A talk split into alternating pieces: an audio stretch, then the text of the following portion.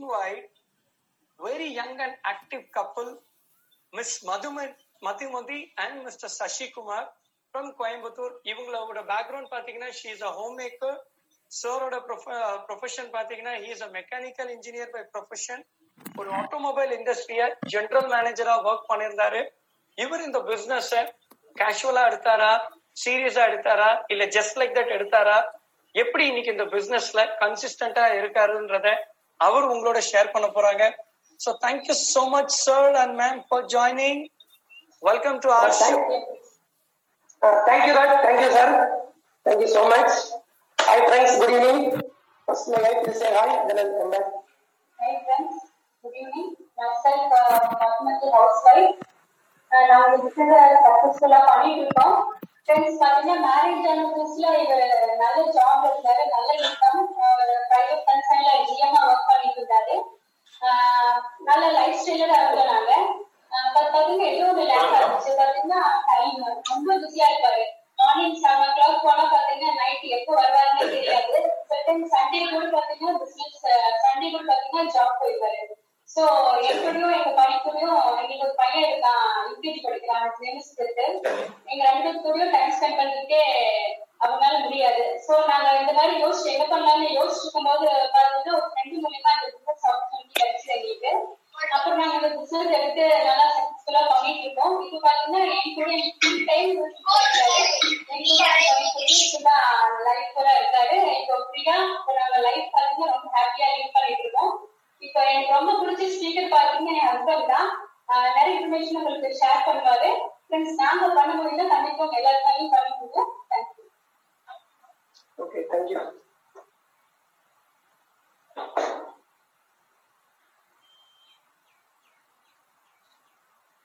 Okay, friends.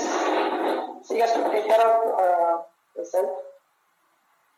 So என்னோட story நான் start பண்ணுறதுக்கு முன்னாடி friends I want to thank many many people ஏன்னா இடையில பேசும்போது நான் மிஸ் பண்ணிடுறேன் முதல்ல தேங்க் பண்ணுறேன் கண்டிப்பாக இந்த ஆப்பர்ச்சுனிட்டி கொடுத்த கம்பெனியோட sir ma'am Gerald sir Raj sir and Suresh sir. எல்லாத்துக்கும் வந்து thank you so much this is a great opportunity to speak around students அடுத்து வந்து பார்த்தீங்கன்னா ஸ்டோர் புதிய ஸ்டார்ஸ் வினேஷ் எழில் காளிதாஸ் சார் எல்லாரும் எல்லாம் நல்லா சப்போர்ட்டு அதே மாதிரி வந்து trainers Vincent sir Nagaraj sir Lakshmi madam Sreena கண்டிப்பா அவங்க டயர்லெஸ் எஃபர்ட் அதாவது இந்த மாதிரி டைம்ல வந்து பார்த்தீங்கன்னா வந்து அவர் அவங்க கொடுக்குற டீல்ஸ் வந்து ஃபைனல் சப்போர்ட் இருக்கு. ஓகே ஃப்ரெண்ட்ஸ் என்னை பத்தி சொல்றதுக்குன்னா இந்த என்ன பேச போனா இந்த பிசினஸ் வரக்கூடிய என்னோட why I do this business how I do this business இந்த பிசினஸ் எப்படி பண்ணாலும் என்னோட லைஃப் எவ்வளோ மாறி இருக்கு. Why I choose as a career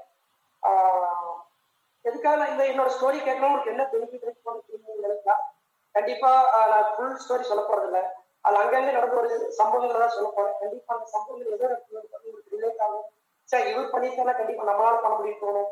ரெண்டாவது பாத்தீங்க அப்படின்னா நிறைய இடத்துல உங்களுக்கு இன்ஸ்பைரிங் ஆகலாம். ஆனா கண்டிப்பா நெக்ஸ்ட் இந்த ஒன் ஹவர் வந்து பாத்தீங்கன்னா guarantee somewhere in some message inspiring so stay tuned for next one hour நான் பிறந்தது வந்து ஸோ நயம் சசிகுமார். பிறந்தது வந்து பாத்தீங்க அப்படின்னா ஒரு சாதாரண கிராமம் விவசாய குடும்பத்தை அப்பா அம்மா. பெரிய வசதின்னு சொல்ல முடியாது. ஆஹ் ஒரு குக்கிராமம் தான் ஆனா பிறந்ததுக்கு அப்புறம் ஒரு நார்மல் லைஃப் கொஞ்ச நாள் என்ன ஆச்சு அப்படின்னா அவங்க தேர்ட் ஸ்டாண்டர்ட் படிக்கும் போது வந்து அப்பா அம்மா வந்து அவங்க விவசாயம் பண்ணிட்டு அவங்க தண்ணியில இருந்து அவங்க கர்நாடகா போயிட்டாங்க. ஆஹ் விவசாயம் பார்க்கறக்காக எங்களை வந்து என்ன அக்கா தம்பி எல்லாம் தாத்தா பாட்டி வீட்டுக்கு போயிட்டாங்க. அவங்க வீட்டுல வளர்ந்தோம். எனக்கு அப்படி இருந்து ஒரு ட்ரீம் நாளைக்கு நான் பெரிய ஆளாகி எனக்கு ஒரு கல்யாணம் எனக்கு ஒரு குழந்தை இருக்கும்போது கண்டிப்பா அவங்களோட நான் நிறைய செய்யணும் அப்புறம் தெரியாத பேர் ஆப்பர்ச்சுனிட்டி வரும் அப்படின்னு பட் நிறைய டைம் ஸ்பெண்ட் பண்ண அப்படின்னு நிறைய ஃபீல் பண்ணியிருக்கேன் ஆஹ் படிச்ச ஸ்கூல் வந்து பாத்தீங்கன்னா படிச்ச ஸ்கூல் வந்து பாத்தீங்கன்னா சாதாரண ஒரு அரசியல் துவக்க பள்ளி தான் காமெடியா இருக்கிற ஸ்கூல் எல்லாம் பாத்தீங்கன்னா. அதாவது இன்னைக்கு அந்த ஸ்கூல் அப்படிதான் இருக்கு. ஒரு ஃபிஃப்த் படிக்கிற வரைக்கும் இங்கிலீஷ் ஒரு சப்ஜெக்ட் இருக்கிறதே தெரியாது. எல்லா சேர்ந்து ஒரு ஒரு ஒரு டீச்சர் இருப்பாரு. சம்டைம் வந்து பாட்டுக்கெல்லாம் வந்து கூட்டிட்டு இருக்காரு அப்போ அந்த மாதிரி ஸ்கூல் படிச்சுட்டு அடுத்து வந்து சிக்ஸ்த் போகும்போது எனக்கு இங்கிலீஷ் ஒரு சப்ஜெக்ட் இருக்கு. அப்புறம் தான் ஏபிசியே படிக்கிறேன் நினைச்சு பண்ணி எப்படி இருக்கு அப்படின்னு. டென்த் முடிக்கும் போது எனக்கு என்ன ட்ரீம் நம்ம கண்டிப்பா பெரிய ஆகணும். நிறைய கார் வாங்கணும். வீடு எடுக்கணும் ரிச் ஆகணும் அப்படிங்கிற ட்ரீம் எனக்கு அப்படிதான் இருக்கு. கண்டிப்பா நம்ம லைஃப் பெரிய ஆள் பட் என்ன பண்றேன் அப்படிங்கிறது தெரியாது கேரியர்ல பட் எனக்கு வந்து ஒரு தமிழ் ஆசிரியர் ஆகணும் அப்படிங்கிறது ஒரு கணக்கு ஏன்னா எனக்கு தமிழ் மேல கொஞ்சம் பற்று அதிகம். அப்ப நான் டென்த் படிக்கும் போது வந்து பாத்தீங்கன்னா என்னோட பக்கத்து வீட்டுக்கு அண்ணா சொன்னாரு இந்த மாதிரி தம்பி நீ தமிழ் நிறைய சம்பாதிக்க முடியாது. எதிரி வந்து டென்த்து அதே நீ வந்து பாத்தீங்கன்னா டென்த் படிச்ச உடனே வந்து பாத்தீங்கன்னா டிப்ளமா போயிடும். சீக்கிரமா வேலைக்கு போயிடலாம். அதுக்கப்புறம் பார்ட் டைம் பிஏ படிச்சுக்கலாம் அப்படின்னு ஒரு ஐடியா கொடுத்தாரு. அதே மாதிரி எங்க சித்தி வந்து பாத்து okay I will change the speaker so அந்த டைம் வந்து பாத்தீங்கன்னா ஸோ டென்த் முடிச்சு டிப்ளமா ஜாயின் பண்ணேன். டிப்ளமா போகும்போதெல்லாம் அதான் ஃபர்ஸ்ட் டைம் வந்து ஒரு பெரிய சிட்டிக்கு போறோம். பொள்ளாச்சிங்க சிட்டில ஒரு பாலிடெக்னிக் நாச்சிமுத்து பாலிடெக்னிக் பேரு. அந்த லைஃப் வந்து எனக்கு வந்து மறக்க முடியாத லைஃப் அந்த ஒரு த்ரீ இயர்ஸ் அப்படிங்கிறது. College hostel life in fact அந்த காலேஜ்ல நடந்த ஒரு இது என்னன்னா ஃபர்ஸ்ட் இயர் வந்து ஃபர்ஸ்ட் இங்கிலீஷ் கிளாஸ் அவங்க டீச்சர் வந்து பாத்தீங்கன்னா ஒவ்வொருத்தரும் ஒரு பேராகிராஃப் படிக்க சொன்னாங்க. அப்போ ஒரு நான் படிக்கும்போது என்ன பண்ணிட்டேன் குணோ அப்படின்னு ஒரு படிக்கும்போது அவங்க டீச்சர் நில்லு நில்லு என்னது குணோவா? என்னப்பா பண்ணலாம் அப்படின்ட்டு போய் வந்து பாக்குறாங்க. நோ அப்படிங்கறது குணோ அப்படின்னு இருக்கேன் அப்ப அந்த அளவுக்கு இங்கிலீஷ் இருந்திருக்கு. அப்புறம் அன்னைக்கு வந்து பயங்கர எம்ப்ரேசிங்கா போச்சு. இன்ஃபேக்ட் நான் நிறைய இன்ஜினியரிங் சப்ஜெக்ட் இங்கிலீஷ் சப்ஜெக்டே தமிழ் எழுதியிருக்கேன். ஸோ அந்த மாதிரி ஒரு எதுக்காக சொல்றேன் இந்த மாதிரி பேக்ரவுண்ட் வந்த பையன் அப்படிங்கறக்கா சொல்றேன். அதுக்கப்புறம் அந்த டிப்ளமோ முடிச்சதுக்கு அப்புறம் ஒரு வேலைக்கு போலான்ட்டு போகும்போது வந்து பாத்தீங்கன்னா எனக்கு நான் டிப்ளமோ நைன்டி ஃபோர் பர்சன்ட் அப்போ வந்து எனக்கு என்ன சான்ஸ் கிடைச்சது அப்படின்னா ஒரு ஃபர்ஸ்ட் இன்டர்வியூ போனப்போ சொன்னாங்க என்னப்பா நான் நல்ல பர்சன்டேஜ் வச்சிருக்கேன். நீ வந்து இன்ஜினியரிங் உனக்கு ஈஸியா லேட்டல் என்ட்ரி சான்ஸ் கிடைக்கும். Why don't you go for engineering அப்படின்னாரு. சரி இன்ஜினியரிங் அப்ளை பண்ணேன். நான் வந்து அப்ப நான் தமிழ்நாட்டுல தமிழ்நாட்டு வந்து ஃபோர்டீன்த் ரேங்க் அப்படிங்கறதுனால எனக்கு வந்து பாத்தீங்கன்னா கவர்மெண்ட் இன்ஜினியரிங் காலேஜ் சீட் கிடைச்சது. ஆனா என்னாச்சுன்னா அப்ப வந்து ஃபீஸ் ரெண்டாயிரத்தி ஐநூறுவா தான். ஆனா எங்க அப்பா அம்மா என்ன சொல்லிட்டாங்கன்னா உன்னை டிப்ளமோ படிக்க வச்சதே கடன் வாங்கி தான் படிக்க வச்சிடும் அதுக்கே வட்டி கட்டிட்டு இருக்கோம். அதைவே நீ சம்பாரிச்சு கட்டணும். அடுத்து அக்கா பேரை படிக்க வைக்கணும். அதனால பேசாம வேலைக்கு போயிரு அப்படின்ட்டாங்க. என்னால ரெண்டாயிரத்தி ஐநூறு கூட கட்ட முடியாதுட்டாங்க சோ அப்போ ஒரு பதினேழு வயசுல வந்து பாத்தீங்கன்னா ஜாப் தேட ஆரம்பிச்சேன். இன்னைக்கு மாதிரி அன்னைக்கு இப்போ ஜாப் எல்லாம் கிடைக்கல ஈஸியா அப்ப எங்க பெரியப்பா உண்மையில அவருக்கு ரொம்ப தேங்க் பண்ணும் அவரோட ரெஃபரன்ஸ் ஒரு ஜாப் கிடைச்சது. அந்த இன்டர்வியூ போனப்போ அந்த எம்டி என்ன சொன்னார்னா தம்பிங்கெல்லாம் ரெண்டு சான்ஸ் இருக்கு. ஒன்னு கோயம்புத்தூர் ஒர்க் பண்ணு. ஆயிரம் ரூபாய் சம்பளம் மாசம். இதை புதுசா நாங்க நார்த் இந்தியா மத்திய பிரதேசல இருந்து ஒரு கம்பெனி ஓபன் பண்ணிருக்கோம் அங்க போனாலும் ஆயிரம் ரூபாய் தான் சம்பளம். என்ன அங்க போனா தங்குற இடம் சாப்பாடு ஃப்ரீயா கொடுத்துருவோம் அப்படின்னாரு. நான் பார்த்தேன். இங்க தாத்தா பாட்டி கேட்கணும் படனா இருக்கிறதுக்கு பெட்டர் நார்த் இந்தியா போயிடலாம் அப்படின்னு நினைச்சேன். எனக்கு தெரிஞ்ச நான் லைஃப் எடுத்து ஒரு நல்ல முடிவு. ஏன்னா அங்க போனதுக்கு அப்புறம் தான் என்னோட ஹிந்தி ஹிந்தி கத்துட்டேன் இங்கிலீஷ் நாலேஜ் எல்லாம் டெவலப் ஆச்சு. அங்க போய் ஒரு பத்து வருஷம் என்னோட லைஃப் வந்து பாத்தீங்கன்னா totally packed ninety eight to two thousand seven வரைக்கும் ஒரு நைன் இயர்ஸ் வந்து பாத்தீங்கன்னா அந்த கம்பெனி தான் வந்து பாத்தீங்கன்னா நான் வந்து வளர்த்தெடுத்த கம்பெனின்னு சொல்ல முடியும். நிறைய நாலேஜ் ஒரு ஆப்ரேட்டர் தான் ஜாயின் பண்ணேன். அன்னைக்கு எனக்கு கூட மெஷின்ல கூட ஆப்ரேட் பண்ணிட்டு இருந்த ஒரு பர்சன் தான் வந்து பாத்தீங்கன்னா பத்து வருஷம் கழிச்சு இந்த பிசினஸ் வாய்ப்பு எனக்கு கொடுத்தாரு.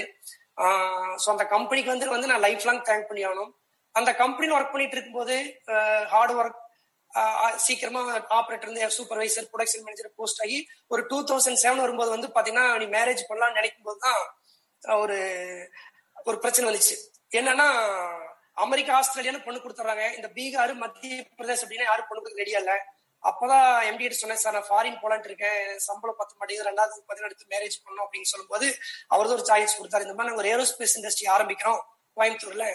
அங்க வந்து நான் ஜிஎம் ப்ரமோட் பண்ணி ஏன்னா நான் பார்ட் டைம்லயே வந்து பாத்தீங்கன்னா பிஇ அதாவது ஏஎம்இன்னு சொல்லுவாங்க ஒரு கோர்ஸ் நான் ஜாப் போயிட்டு அதை கம்ப்ளீட் பண்ணேன்.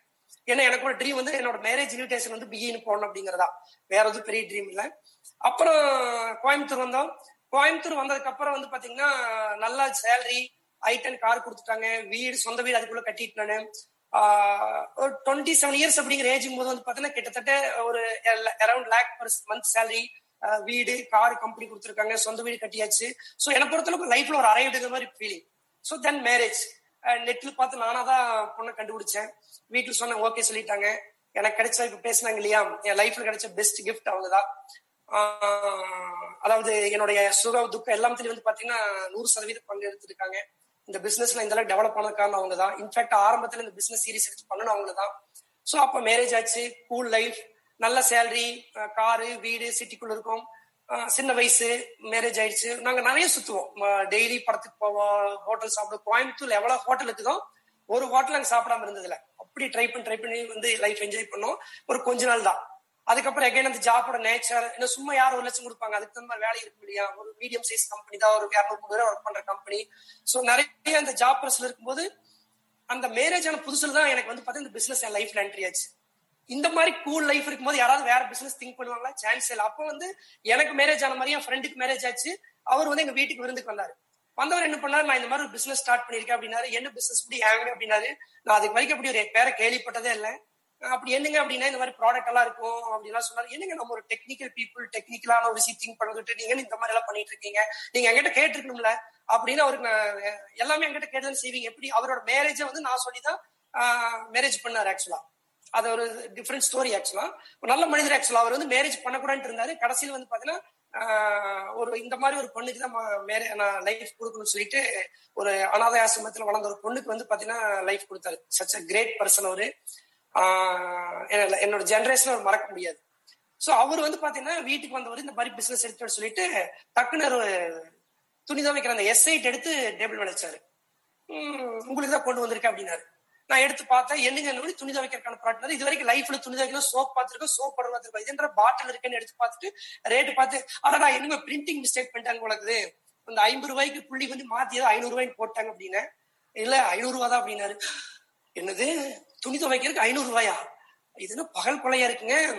ஒரு என் பேண்ட் ஐநூறு ரூபாய் இல்ல என்னங்க ஐநூறு ரூபாய் சொல்றீங்க? அப்படின்னு ஆமாங்க நல்லா இருக்கும் அப்படி இப்படின்னாரு. விற்கிறாங்க இது எல்லாம் இந்த பிசினஸ் ஒரு பிசினஸ் பண்ணிட்டு இருக்கீங்களே. ஏதோ தப்பா தெரியுது எனக்கு. தயவுசெய்து விட்டுருங்க அப்படின்னு நான் விட்டுருவான்னு நினைச்சேன். பட் அவர் வந்து பாத்தீங்கன்னா என்ன பண்ணாரு? அந்த கட்டாயப்படுத்தி அந்த ப்ராடக்ட் எனக்கு வித்துட்டு போயிட்டாரு. எனக்கு உண்மையிலேயே அதை வாங்குறதுக்கு மனசே இல்லை.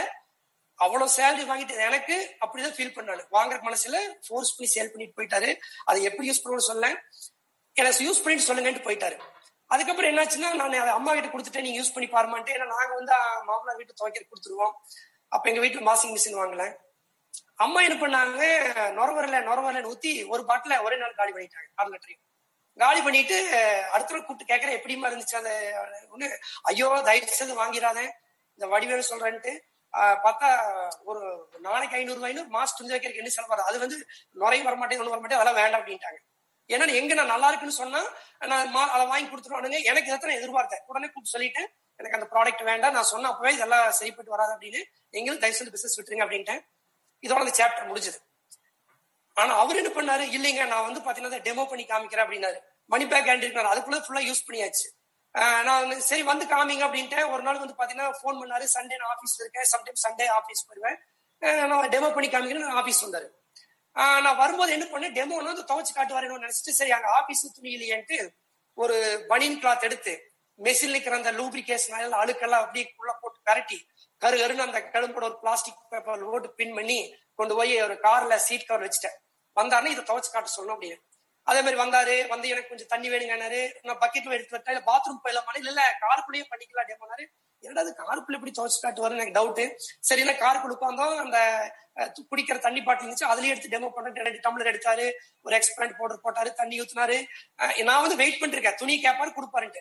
அப்புறம் மஞ்சத்தூள் மஞ்சத்தூள் போடக்கூடாது நேமே சொல்றாங்க இருந்தாலும் அவர் மஞ்சத்தூளால போட்டாரு. போட்டாரு கரெக்டா வந்து பாத்தீங்கன்னா அந்த இது ரெட் ஆச்சு எல்லோ ஆச்சு காமிச்சாரு பாத்தீங்களா சரி என்னங்க அப்படி பாத்தீங்க இது ரெட்டா இருக்குது இங்க பாருங்க அது ரெட்டா இருந்தா என்ன மஞ்சளா இருந்தா எனக்கு வந்து அதை பத்தி கவலை எனக்கு வந்து அடுப்பு போகணும் அது மேட்ரு டெமோவை வந்து இந்த இந்த துணி எடுத்து துணி எடுத்து காமிச்சாரு. இந்த மாதிரி வந்து பாத்தீங்கன்னா இதை துவைச்சு காமிங்க அப்படின்னு சொல்லிட்டு. உடனே நான் அவர் பார்த்துட்டு பயந்துட்டாரு. என்னது இதை துவைக்கணுமா? அப்படின்னு பேக் அடிச்சுட்டு நானு வீட்டுக்கு வந்து ஒரு நாளைக்கு துவைச்சு காட்டுறேங்க அப்படின்ட்டு முடிச்சிட்டாரு. ஸோ எனக்கு தெரிஞ்சிருச்சு ஓ இது துவைக்க முடியாது அப்படின்ட்டு அதோட இந்த சாப்டர் க்ளோஸ் ஆயிடுச்சு. அதுக்கப்புறம் அதுக்கப்புறம் நானே என் பத்தி நினைக்கல அவரு அதை பத்தி சொல்ல நான் விட்டுருப்பான்னு நினைச்சிட்டு இருந்தேன். பட் கொஞ்ச நாள் என்னாச்சுன்னா எங்க கம்பெனி நல்லா போயிட்டு இருக்கு. இந்த கம்பெனில திடீர்னு வந்து பாத்தீங்கன்னா இன்னைக்கு வந்து இப்படி கொரோனா வந்த மாதிரி அன்னைக்கு ஒரு எக்கனாமிக் டவுன் ட்ரெண்ட் கொஞ்சம் ஆர்டர்ஸ் எல்லாம் கம்மியாச்சு. கம்பெனில வந்து பாத்தீங்கன்னா ஆர்டர் கம்மியான உடனே சேலரி கொடுக்க முடியாத சுச்சுவேஷன் ஒரு மாசம் வரும்போது அவர் எம்டி என்ன பண்ண என்ன பண்றது தெரியல. அப்ப நாங்க ஒரு நாலஞ்சு மேனேஜர் வந்து எம்டிக்கு வந்து ஒரு சஜஸ்ட் கொடுத்தோம். நாங்க ஒரு நாலஞ்சு பேருக்கு வந்து சேலரி அதிகம். எங்களுக்கு சேலரி கொடுக்க வேண்டாம். ஒர்க்கர்ஸ் மட்டும் கொடுத்துடலாங்க அப்படின்னு சொல்லிட்டு. உடனே எம்டி என்ன பண்ணாரு? சரி ஓகேன்ட்டு கொடுத்துட்டாரு. ஒரு மாசம் கொடுத்துட்டாரு சரி அடுத்த மாசம் நம்மளுக்கு கொடுப்பான்னு பார்த்தா அடுத்த இவர் இதையே ஃபாலோ பண்ண முடிச்சுட்டு மூணு மாசமா பிரச்சனை சரியால மூணு மாசமா சேலரி வரல கேட்கறதுக்கு பயமா இருக்கு அப்படின்ட்டேன் ஏன்னா எங்களுக்கு எனக்கு தெரியும் சுச்சுவேஷன் மோசமா இருக்குன்னு. அப்பதான் வந்து என் லைஃப்ல வந்து பாத்தீங்கன்னா நம்ம ஒரு சோர்ஸ் ஆஃப் இன்கம் நம்பிட்டு இருக்க கூடாதுன்னு ஒரு பயம் அன்னைக்கு தான் வர ஆரம்பிச்சு அது வரைக்கும் நான் வந்து ஒரு கான்பிடண்டா நம்ம தான் ராஜான்ட்டு இருந்தேன். சரி என்ன பண்ணலாம் நினைக்கும் போது வந்து பாத்தீங்கன்னா ஒரு மெடிக்கல் டிரான்ஸ்கிரிப்ஷன் ஒரு ஐடியா கொடுத்தாரு ஃப்ரெண்டு சரி ஒய்ஃப் வீட்டுல இருக்காங்க அவங்க பண்ணட்டும் அப்படிங்கறக்காக அவங்க வேலைக்கு போன எக்ஸ்பீரியன்ஸ் கிடையாது. சார் வீட்ல இருந்துட்டு பண்றாங்கன்னா ஒரு லேப்டாப் வாங்கிட்டு அதுக்கான என்கொயரி பண்ணிட்டு இருக்கேன். பிப்ரவரி இருபத்தி நாலு நினைக்கிறேன். ஹிந்துல வந்து பாத்தீங்கன்னா ஒரு நியூஸ் வருது. என்னோட லைஃப்ல டேர்னிங் பாயிண்ட் ஆனால் அதுதான் என்ன நியூஸ் அப்படின்னா Amway crossed thousand hundred crores forty percent growth mark இந்த நியூஸ் பார்த்த உடனே எனக்கு சடன் என்ன மைண்டுக்குள்ள வந்துச்சு அப்படின்னா Amway thousand crores turn over நான் நினைச்சது அது ஏதோ ஃப்ராட் கம்பெனி ஃபேக் கம்பெனி அப்படின்னு நினைச்சிட்டு இருந்தேன். இது ஏதோ வேற கம்பெனியா இருக்குமா? ஏன்னா தௌசண்ட் குரோர் ஏன் எனக்கு டவுட் சாக்காச்சுன்னா கோயம்புத்தூர் இருக்கிற எல்எம்டபிள்யூ ஒரு கம்பெனி வந்து இன்னைக்கு அவங்க ரெண்டாயிரம் கோடிக்கு மேல பண்றாங்க. அன்னைக்கு வந்து அந்த கம்பெனி வந்து பாத்தீங்கன்னா நூறு வருஷம் ஆன கம்பெனி மிகப்பெரிய கம்பெனி லக்ஷ்மி குரூப்னு பெரிய கம்பெனி அவங்க வந்து ஒரு ஆயிரம் கோடி கிராஸ் பண்றதுக்காக போராடிட்டு இருக்காங்க எனக்கு தெரியும். சோ அந்த கம்பெனியால பண்ண முடியாது. இந்த கம்பெனி ஆயிரம் கோடி பண்ணிருக்காங்க சம்திங் அது டென் இயர்ஸ் டைம்ல இந்தியாவுக்கு வந்து. வந்து பாத்தீங்கன்னா டக்குனு ஃப்ரெண்டுக்கு போன் அடிச்சேன். ஏங்க வடிவேல் இந்த மாதிரி நீங்க அந்த பிசினஸ் பண்ணிட்டு இருக்கீங்கன்னு போது கேட்டேன். ஆமாங்க அப்படின்னு ஒரு பயந்துட்டே சொன்னார் கொஞ்சம். இல்ல எனக்கு ஒய்ஃபுக்கு வந்து பாத்தீங்கன்னா அதெல்லாம் நல்லா இருக்கு அப்படிங்கிற மாதிரி சொன்னேன் இல்ல அதை விடுங்க. இன்னைக்கு ஒரு இண்டோல நியூஸ் வந்திருக்கு. இந்த ஆம்பேவும் நீங்க சொன்ன ஆம்பேவும் ஒண்ணு அப்படின்னு கேட்டேன். ஆமாங்க அப்படின்னாரு. அந்த பிசினஸ் நான் ஜாயின் பண்ணிக்கிறேங்க. அதுக்கு என்ன இன்வெஸ்ட் பண்ண அப்படின்னாரு. ஆயிரம் ரூபாய் கட்டுங்க அப்படின்னாரு. ஆயிரம் ரூபாய் தானே அப்படின்னு இருபதாயிரம் ரூபாய் பணம் வாங்கியிருந்தாரு. திருப்பி கொடுக்கும்போது பத்தாண்டு பத்தொன்பது மட்டும் திருப்பி கொடுத்துட்டு ஆயிரம் ரூபாய் அப்புறம் கொடுக்குறாரு. எனக்கு அப்பவே டவுட் என்ன ஆயிரம் ரூபாய் பிசினஸ் கொடுக்குறாரு டக்குன்னு சொன்னாரு நீங்க இந்த பிசினஸ் ஜாயின் பண்ணி எனக்கு தெரியும். அதுக்காக அந்த ஆயிரம் ரூபாய் பிடிச்சி வச்சிருந்தானு நீங்க பணமெல்லாம் கொடுக்க வேண்டாம் அப்ளிகேஷன் சைன் பண்ண போதுனாரு அதுக்கப்புறம் அப்ளிகேஷன் சைன் பண்ணி நான் வந்து பாத்தீங்க அப்படின்னா ஒரு அந்த அட்ரஸ் ப்ரூஃப் எனக்கு அப்ப இல்ல சிட்டிக்குள்ள. அதை கிரியேட் பண்றப்ப ஒரு பத்து இருபது நாள் ஆச்சு. அவரே கிரியேட் பண்ணாரு போஸ்ட் கடலை வச்சு மார்ச் பன்னெண்டாம் தேதி டூ தௌசண்ட் நைன் ஜாயின் பண்ணியாச்சு. ஜாயின் பண்ணி ப்ராடக்ட் வாங்குறதுக்கு ஆஃபீஸ் போனதையும் அன்னைக்கு வந்து பாத்தீங்கன்னா எனக்கு டவுட் இல்லை நான் துணி வைக்கிற ப்ராடக்ட் எனக்கு கேட்கணும் நெகட்டிவ் இல்லையா? கண்டிப்பா இப்படி இருக்கிறதுக்கு வாய்ப்பு இல்லைன்ட்டு அந்த ப்ராடக்ட்ல வாங்கிட்டு அப்ப கரெக்டா ஹேங் ஆஃபீஸில் ட்ரைனிங் நடந்துருச்சு வின்சென்ட் தான் ட்ரைனிங் எடுத்துட்டு இருந்தாரு. அதாவது ஒரு எஸ்ஐட்டு பத்தி ஒரு ரெண்டு மணி நேரம் மூணு மணி ட்ரைனிங் எடுத்தாலும் பாத்தீங்கன்னா என்னோட ஃபர்ஸ்ட் ட்ரைனிங் தான் அப்பதான் துணி துவைக்கிற ப்ராடக்ட் எப்படி யூஸ் பண்ண சொல்லிட்டு இருக்காரு. ஏன்னா என் ஃப்ரெண்டுக்கு வந்து பாத்தீங்கன்னா பெருசா எக்ஸ்பீரியன்ஸ்ல ஒரு ப்ராடக்ட் யூஸ் பண்ணிட்டு இருக்காரு. So is happy with product அப்போ அந்த ட்ரைனிங்ல தான் வந்து பாத்தீங்கன்னா இந்த ப்ராடக்ட் வந்து நான் தப்பா யூஸ் பண்ணது எனக்கு புரிஞ்சுது. அந்த எப்படி யூஸ் பண்ணது தெரிஞ்சுட்டு நான் அதுக்கப்புறம் ஒரு அரை லிட்டர் வாங்கி எங்க அம்மா கொடுத்தேன்.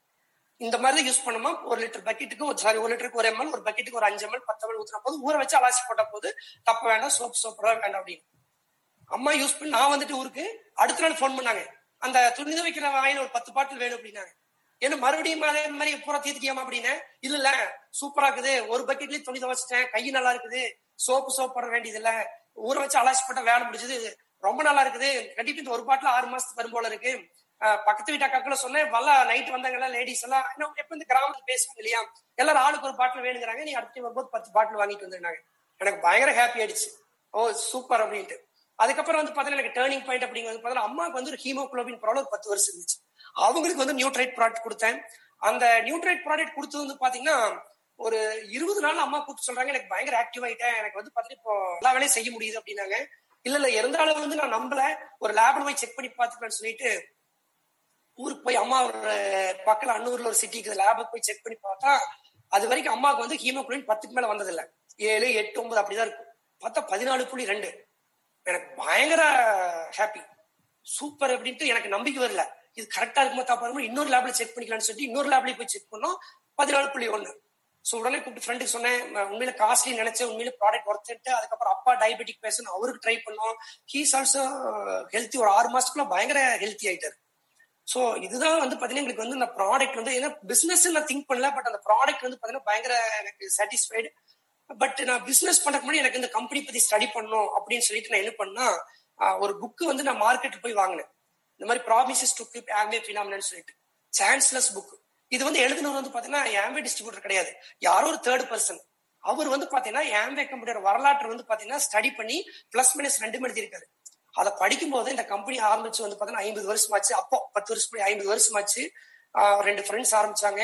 அவங்க ஆரம்பிக்க அன்னைக்கு இன்னைக்கு நம்ம பிளாஸ்டிக் குடிக்கிற பத்தி பேசிட்டு இருக்கிறோம். கவர்மெண்ட் தடை பண்ணிருக்காங்க இன்னுமே நீங்க வந்து பார்த்தா எங்க பார்த்தாலும் பிளாஸ்டிக் இருக்கும். ஆனா அன்னைக்கு அவங்க ஆரம்பிக்கும் போதே வந்து நம்ம தயாரிக்கக்கூடிய ப்ராடக்ட் வந்து மண்ணுக்கோ மனிதனுக்கோ தீங்கு விளைவிக்கூடாது அந்த பிளாஸ்டிக் வந்து ரீசைக்கிள் பிளாஸ்டிக்கா இருக்கணும் கண்டெய்னர் உள்ள இருக்கக்கூடிய ப்ராடக்ட் வந்து பயோடிகிரபிளா இருக்கணும். அந்த தண்ணியை வந்து துவைக்கிற தண்ணியோ பாத்திரங்கள் தண்ணியோ வந்து வெளியே போகும்போது மண்ணுக்கோ மனிதனுக்கோ தீங்கு விளையக்கூடாது. அந்த தண்ணி ஒரு கடலையோ ஆத்திரியோ போய் கலக்கும் போது அந்த உயிரினங்களுக்கு தீங்கு விளையக்கூடாங்கிற திங்க் பண்ணிட்டு அவங்க அந்த கம்பெனி அந்த ப்ராடக்ட் தயாரிக்கிறாங்க அப்படின்னா கேள்விப்படும் போது எனக்கு அவ்வளவு ஒரு சே சான்ஸ் இல்லைன்னு நினைச்சேன். அதனாலதான் வந்து இயல் வந்து பாத்தீங்கன்னா ஃபர்ஸ்ட் ஃபர்ஸ்ட் அவார்டு கொடுக்கும்போது என்வரன்மெண்ட் கொடுக்கும்போது செலக்ட் பண்ண முதல் கம்பெனி ஆம்பே தான் நைன்டி டூ நினைக்கிறேன். யுஎன் என்வரன்மெண்ட் அவார்டு கொடுக்கும்போது நிறைய கன்சிஸ்டன்டா ஆம்பே கொடுத்தாங்க. அதுக்கப்புறம் தான் மத்த கம்பெனிக்கு அந்த அவார்டு கிடைக்க ஆரம்பிச்சு மற்றவங்களும் அவார்டுக்காக அப்புறம் மாற ஆரம்பிச்சாங்க. சோ அடுத்து வந்து பாத்தீங்கன்னா அந்த கம்பெனியோட பிரின்சிபல்ஸ் எல்லாம் பார்த்தேன். அந்த கம் அந்த புக் படிக்கும்போது வந்து பாத்தீங்கன்னா ஒரு இன்சிடென்ட் போட்டிருக்காங்க இந்த கம்பெனியோட ஓனர் வந்து என்ன மாதிரி பிரின்சிபல் இந்த பிசினஸ் பண்ணிட்டு இருக்காங்க? டிஸ்ட்ரிபியூட்டர் சென்டர்ட் பிசினஸ் அப்படின்னு. என்ன டிஸ்ட்ரிபியூட்டர் சென்டர் அப்படின்னா இந்த கம்பெனி ஆரம்பிச்சது ஆயிரத்தி தொள்ளாயிரத்தி ஐம்பத்தி ஒன்பதுல ஒரு பத்து வருஷம் கழிச்சு வந்து பாத்தீங்கன்னா அவங்க ஃபர்ஸ்ட் ஃபர்ஸ்ட் வந்து அமெரிக்கால இருந்து இந்த கம்பெனி வேற பக்கம் டெவலப் பண்ணலாம். வெளிநாட்டுக்கு போன போது முதல் செலக்ட் பண்ண கம்பெனி வந்து கனடா. கனடால வந்து பிசினஸ் பண்றாங்க. ஒருவங்க ஏழு எட்டு வருஷம் ஏன்னா அங்க வந்து பாத்தீங்கன்னா தரை வழியில ஏன்னா கனடாவும் அமெரிக்கா பக்க பக்க கண்ட்ரி சோ ரோடு வழியா வந்து பாத்தீங்கன்னா ப்ராடக்ட் கொண்டு போய்க்கலாம். சோ அப்ப வந்து பாத்தீங்கன்னா ப்ராடக்ட் வந்து அங்க பிசினஸ் நடக்க ஆரம்பிச்சிருச்சு. ஒரு அஞ்சாறு வருஷம் கழிச்சு வந்து ஒரு நியூஸ் பேப்பர்ல ஹெட்லைன் வருது. ஏம்பே மேல வந்து பாத்தீங்கன்னா ஒரு ஃபைன் ஒரு எத்தனையோ மில்லியன் டாலர் இன்னைக்கு இன்னைக்கு இருக்கிற ரோட்ல வந்து ஒரு நூறு கோடி ரூபாய்க்கு மேல வந்து ஒரு ஃபைன் வந்து பாத்தீங்கன்னா போட்டிருக்காங்க. கோர்ட் வந்து அப்படின்னு. எல்லா நியூஸ் பேப்பர்ல ஹெட்லைன் எல்லாருக்கும் ஒரு அதிர்ச்சி. என்னன்னு போய் பார்த்தா இந்த கம்பெனி வந்து பாத்தீங்கன்னா முதல் முதல்ல வந்து பாத்தீங்கன்னா இந்த எக்ஸைஸ் டியூட்டி ஃபிக்ஸ் பண்ணும்போது அந்த கவர்மெண்டோட ஃபிக்ஸ் பண்ணும்போது சம் டிஸ்பியூட் அவங்களுக்கு இந்த டைரக்ட் செல்லிங் பிசினஸ் மாடல்ங்கிறது ஆமே கண்டுபிடிச்ச மாடல் தான். சோ அந்த கண்ட்ரி பொறுத்தளவுக்கு இது நியூ மாடல் சோ அப்ப அவங்கனால வந்து பாத்தீங்கன்னா அந்த பிசினஸ் அந்த டியூட்டி ப்ராப்பரா செட் பண்ண தெரியுது ரெண்டு பேர் சரி மிஸ்டேக் அதுக்கப்புறம் எக்ஸைஸ் டிபார்ட்மெண்ட் போட்ட கேஸ் வந்து அவங்க வந்து ப்ராப்பரா இன்னும் கொஞ்சம் அதிகமா பே பண்ணும். ஏழு எட்டு வருஷம் ஃபைனலா வட்டி மேலாம் போட்டு இவளை போட்டாங்க சோ இந்த டைம்ல வந்து ஒரு ஒரு கம்பெனி என்ன முடிவெடுக்க முடியும்னா அன்னைக்கு அவ்வளவு பெரிய அமௌண்ட் வந்து பார்த்தா கண்டிப்பா வந்து பாத்தீங்கன்னா ஒரு கம்பெனியால பே பண்ற கஷ்டம். ஏன்னா அன்னைக்கு அந்த கம்பெனி பத்து வருஷம் ஆயிருக்கு. அப்போ ஒரு கம்பெனி எடுத்து என்ன முடிவெடுக்கலாம் பேசாம பிசினஸ் வைண்ட் அப் பண்ணிக்கலாம். அட்லீஸ்ட் அமெரிக்கால வந்து நல்லா டெவலப் பண்ணலாம் நினைச்சிருக்கலாம். பட் அன்னைக்கு வந்து பாத்தீங்கன்னா அந்த ஓனர்ஸ் என்ன பண்ணாங்கன்னா ரிச் டிவோர்ஸ் வந்து உடனே கனடாக்கு போய் என்ன பே- அன்னைக்கு வந்து இந்த மாதிரி வாட்ஸ்அப் ஃபேஸ்புக்ல கிடையாது. அவங்க போய் எனக்கு என்ன பேசுனாங்க அப்படின்னா distributor we are committed to Canada we are committed to business we are committed to you இந்த வார்த்தையை சொல்லிட்டு அவங்க என்ன சொன்னாங்க அப்படின்னா அந்த எவ்வளவு ஃபைன் இப்ப நாங்க கட்டிட்டு கேஸ் வந்து அப்புறம் ஃபேஸ் பண்ணிருக்கோம் பிசினஸ் நாங்க ரன் பண்ணி விட்டுறோம். அப்படி ஏன்னா எங்களை நம்பி நீங்க எல்லாம் இந்த பிசினஸ் பண்ணிட்டு இருக்கீங்கன்னு சொல்லிட்டு அவங்க வந்து பார்த்தா அந்த அன்னைக்கு அவங்களால தாக்கு பிடிக்காத அமௌண்ட் வந்து பே பண்ணி பிசினஸ் ரன் பண்ணாங்க. கொஞ்சம் கழிச்சு கழிச்சு அந்த கேஸ்ல அப்புறம் என்ன தீர்ப்பாச்சுன்னா அது ஆமியோட மிஸ்டேக்ல சொல்லி போட்டு வட்டி பணம் திரும்பி வந்துச்சு.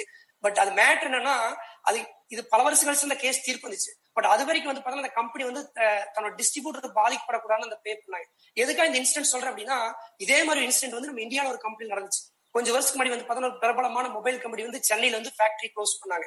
நல்லா போயிட்டு இந்த கம்பெனி அதுக்கு பின்னாடி இந்த மாதிரி ஒரு காரணம் தான் சொன்னாங்க. ஒரு அவங்க பண்ண எக்ஸ்போர்ட் பண்ண ஒரு டியூட்டில ஒரு டாக்ஸ் வந்து ஒரு ஃபோர் தௌசண்ட் பே பண்ற மாதிரி ஒரு ஃபைன் விதிக்கும் போது இவ்வளவு பே பண்றதுக்கு பதிலா பேசாம பின்லாண்ட்ல போய் ஃபேக்டரி போட்டுக்கலான்ட்டு ஒரு எட்டாயிரம் பேர் வேலை செஞ்சுட்டு இருக்காங்க எட்டாயிரம் பேர் லைஃப் பத்தி அவங்க திங்க் பண்ணல.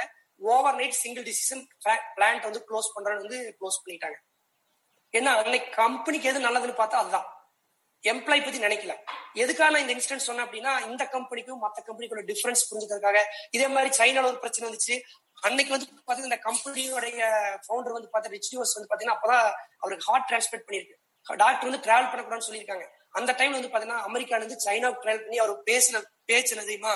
As long as there is one of you who does Amway Amway's factory will be open for you this is promise to you this is my promise to you சான்ஸே இல்ல.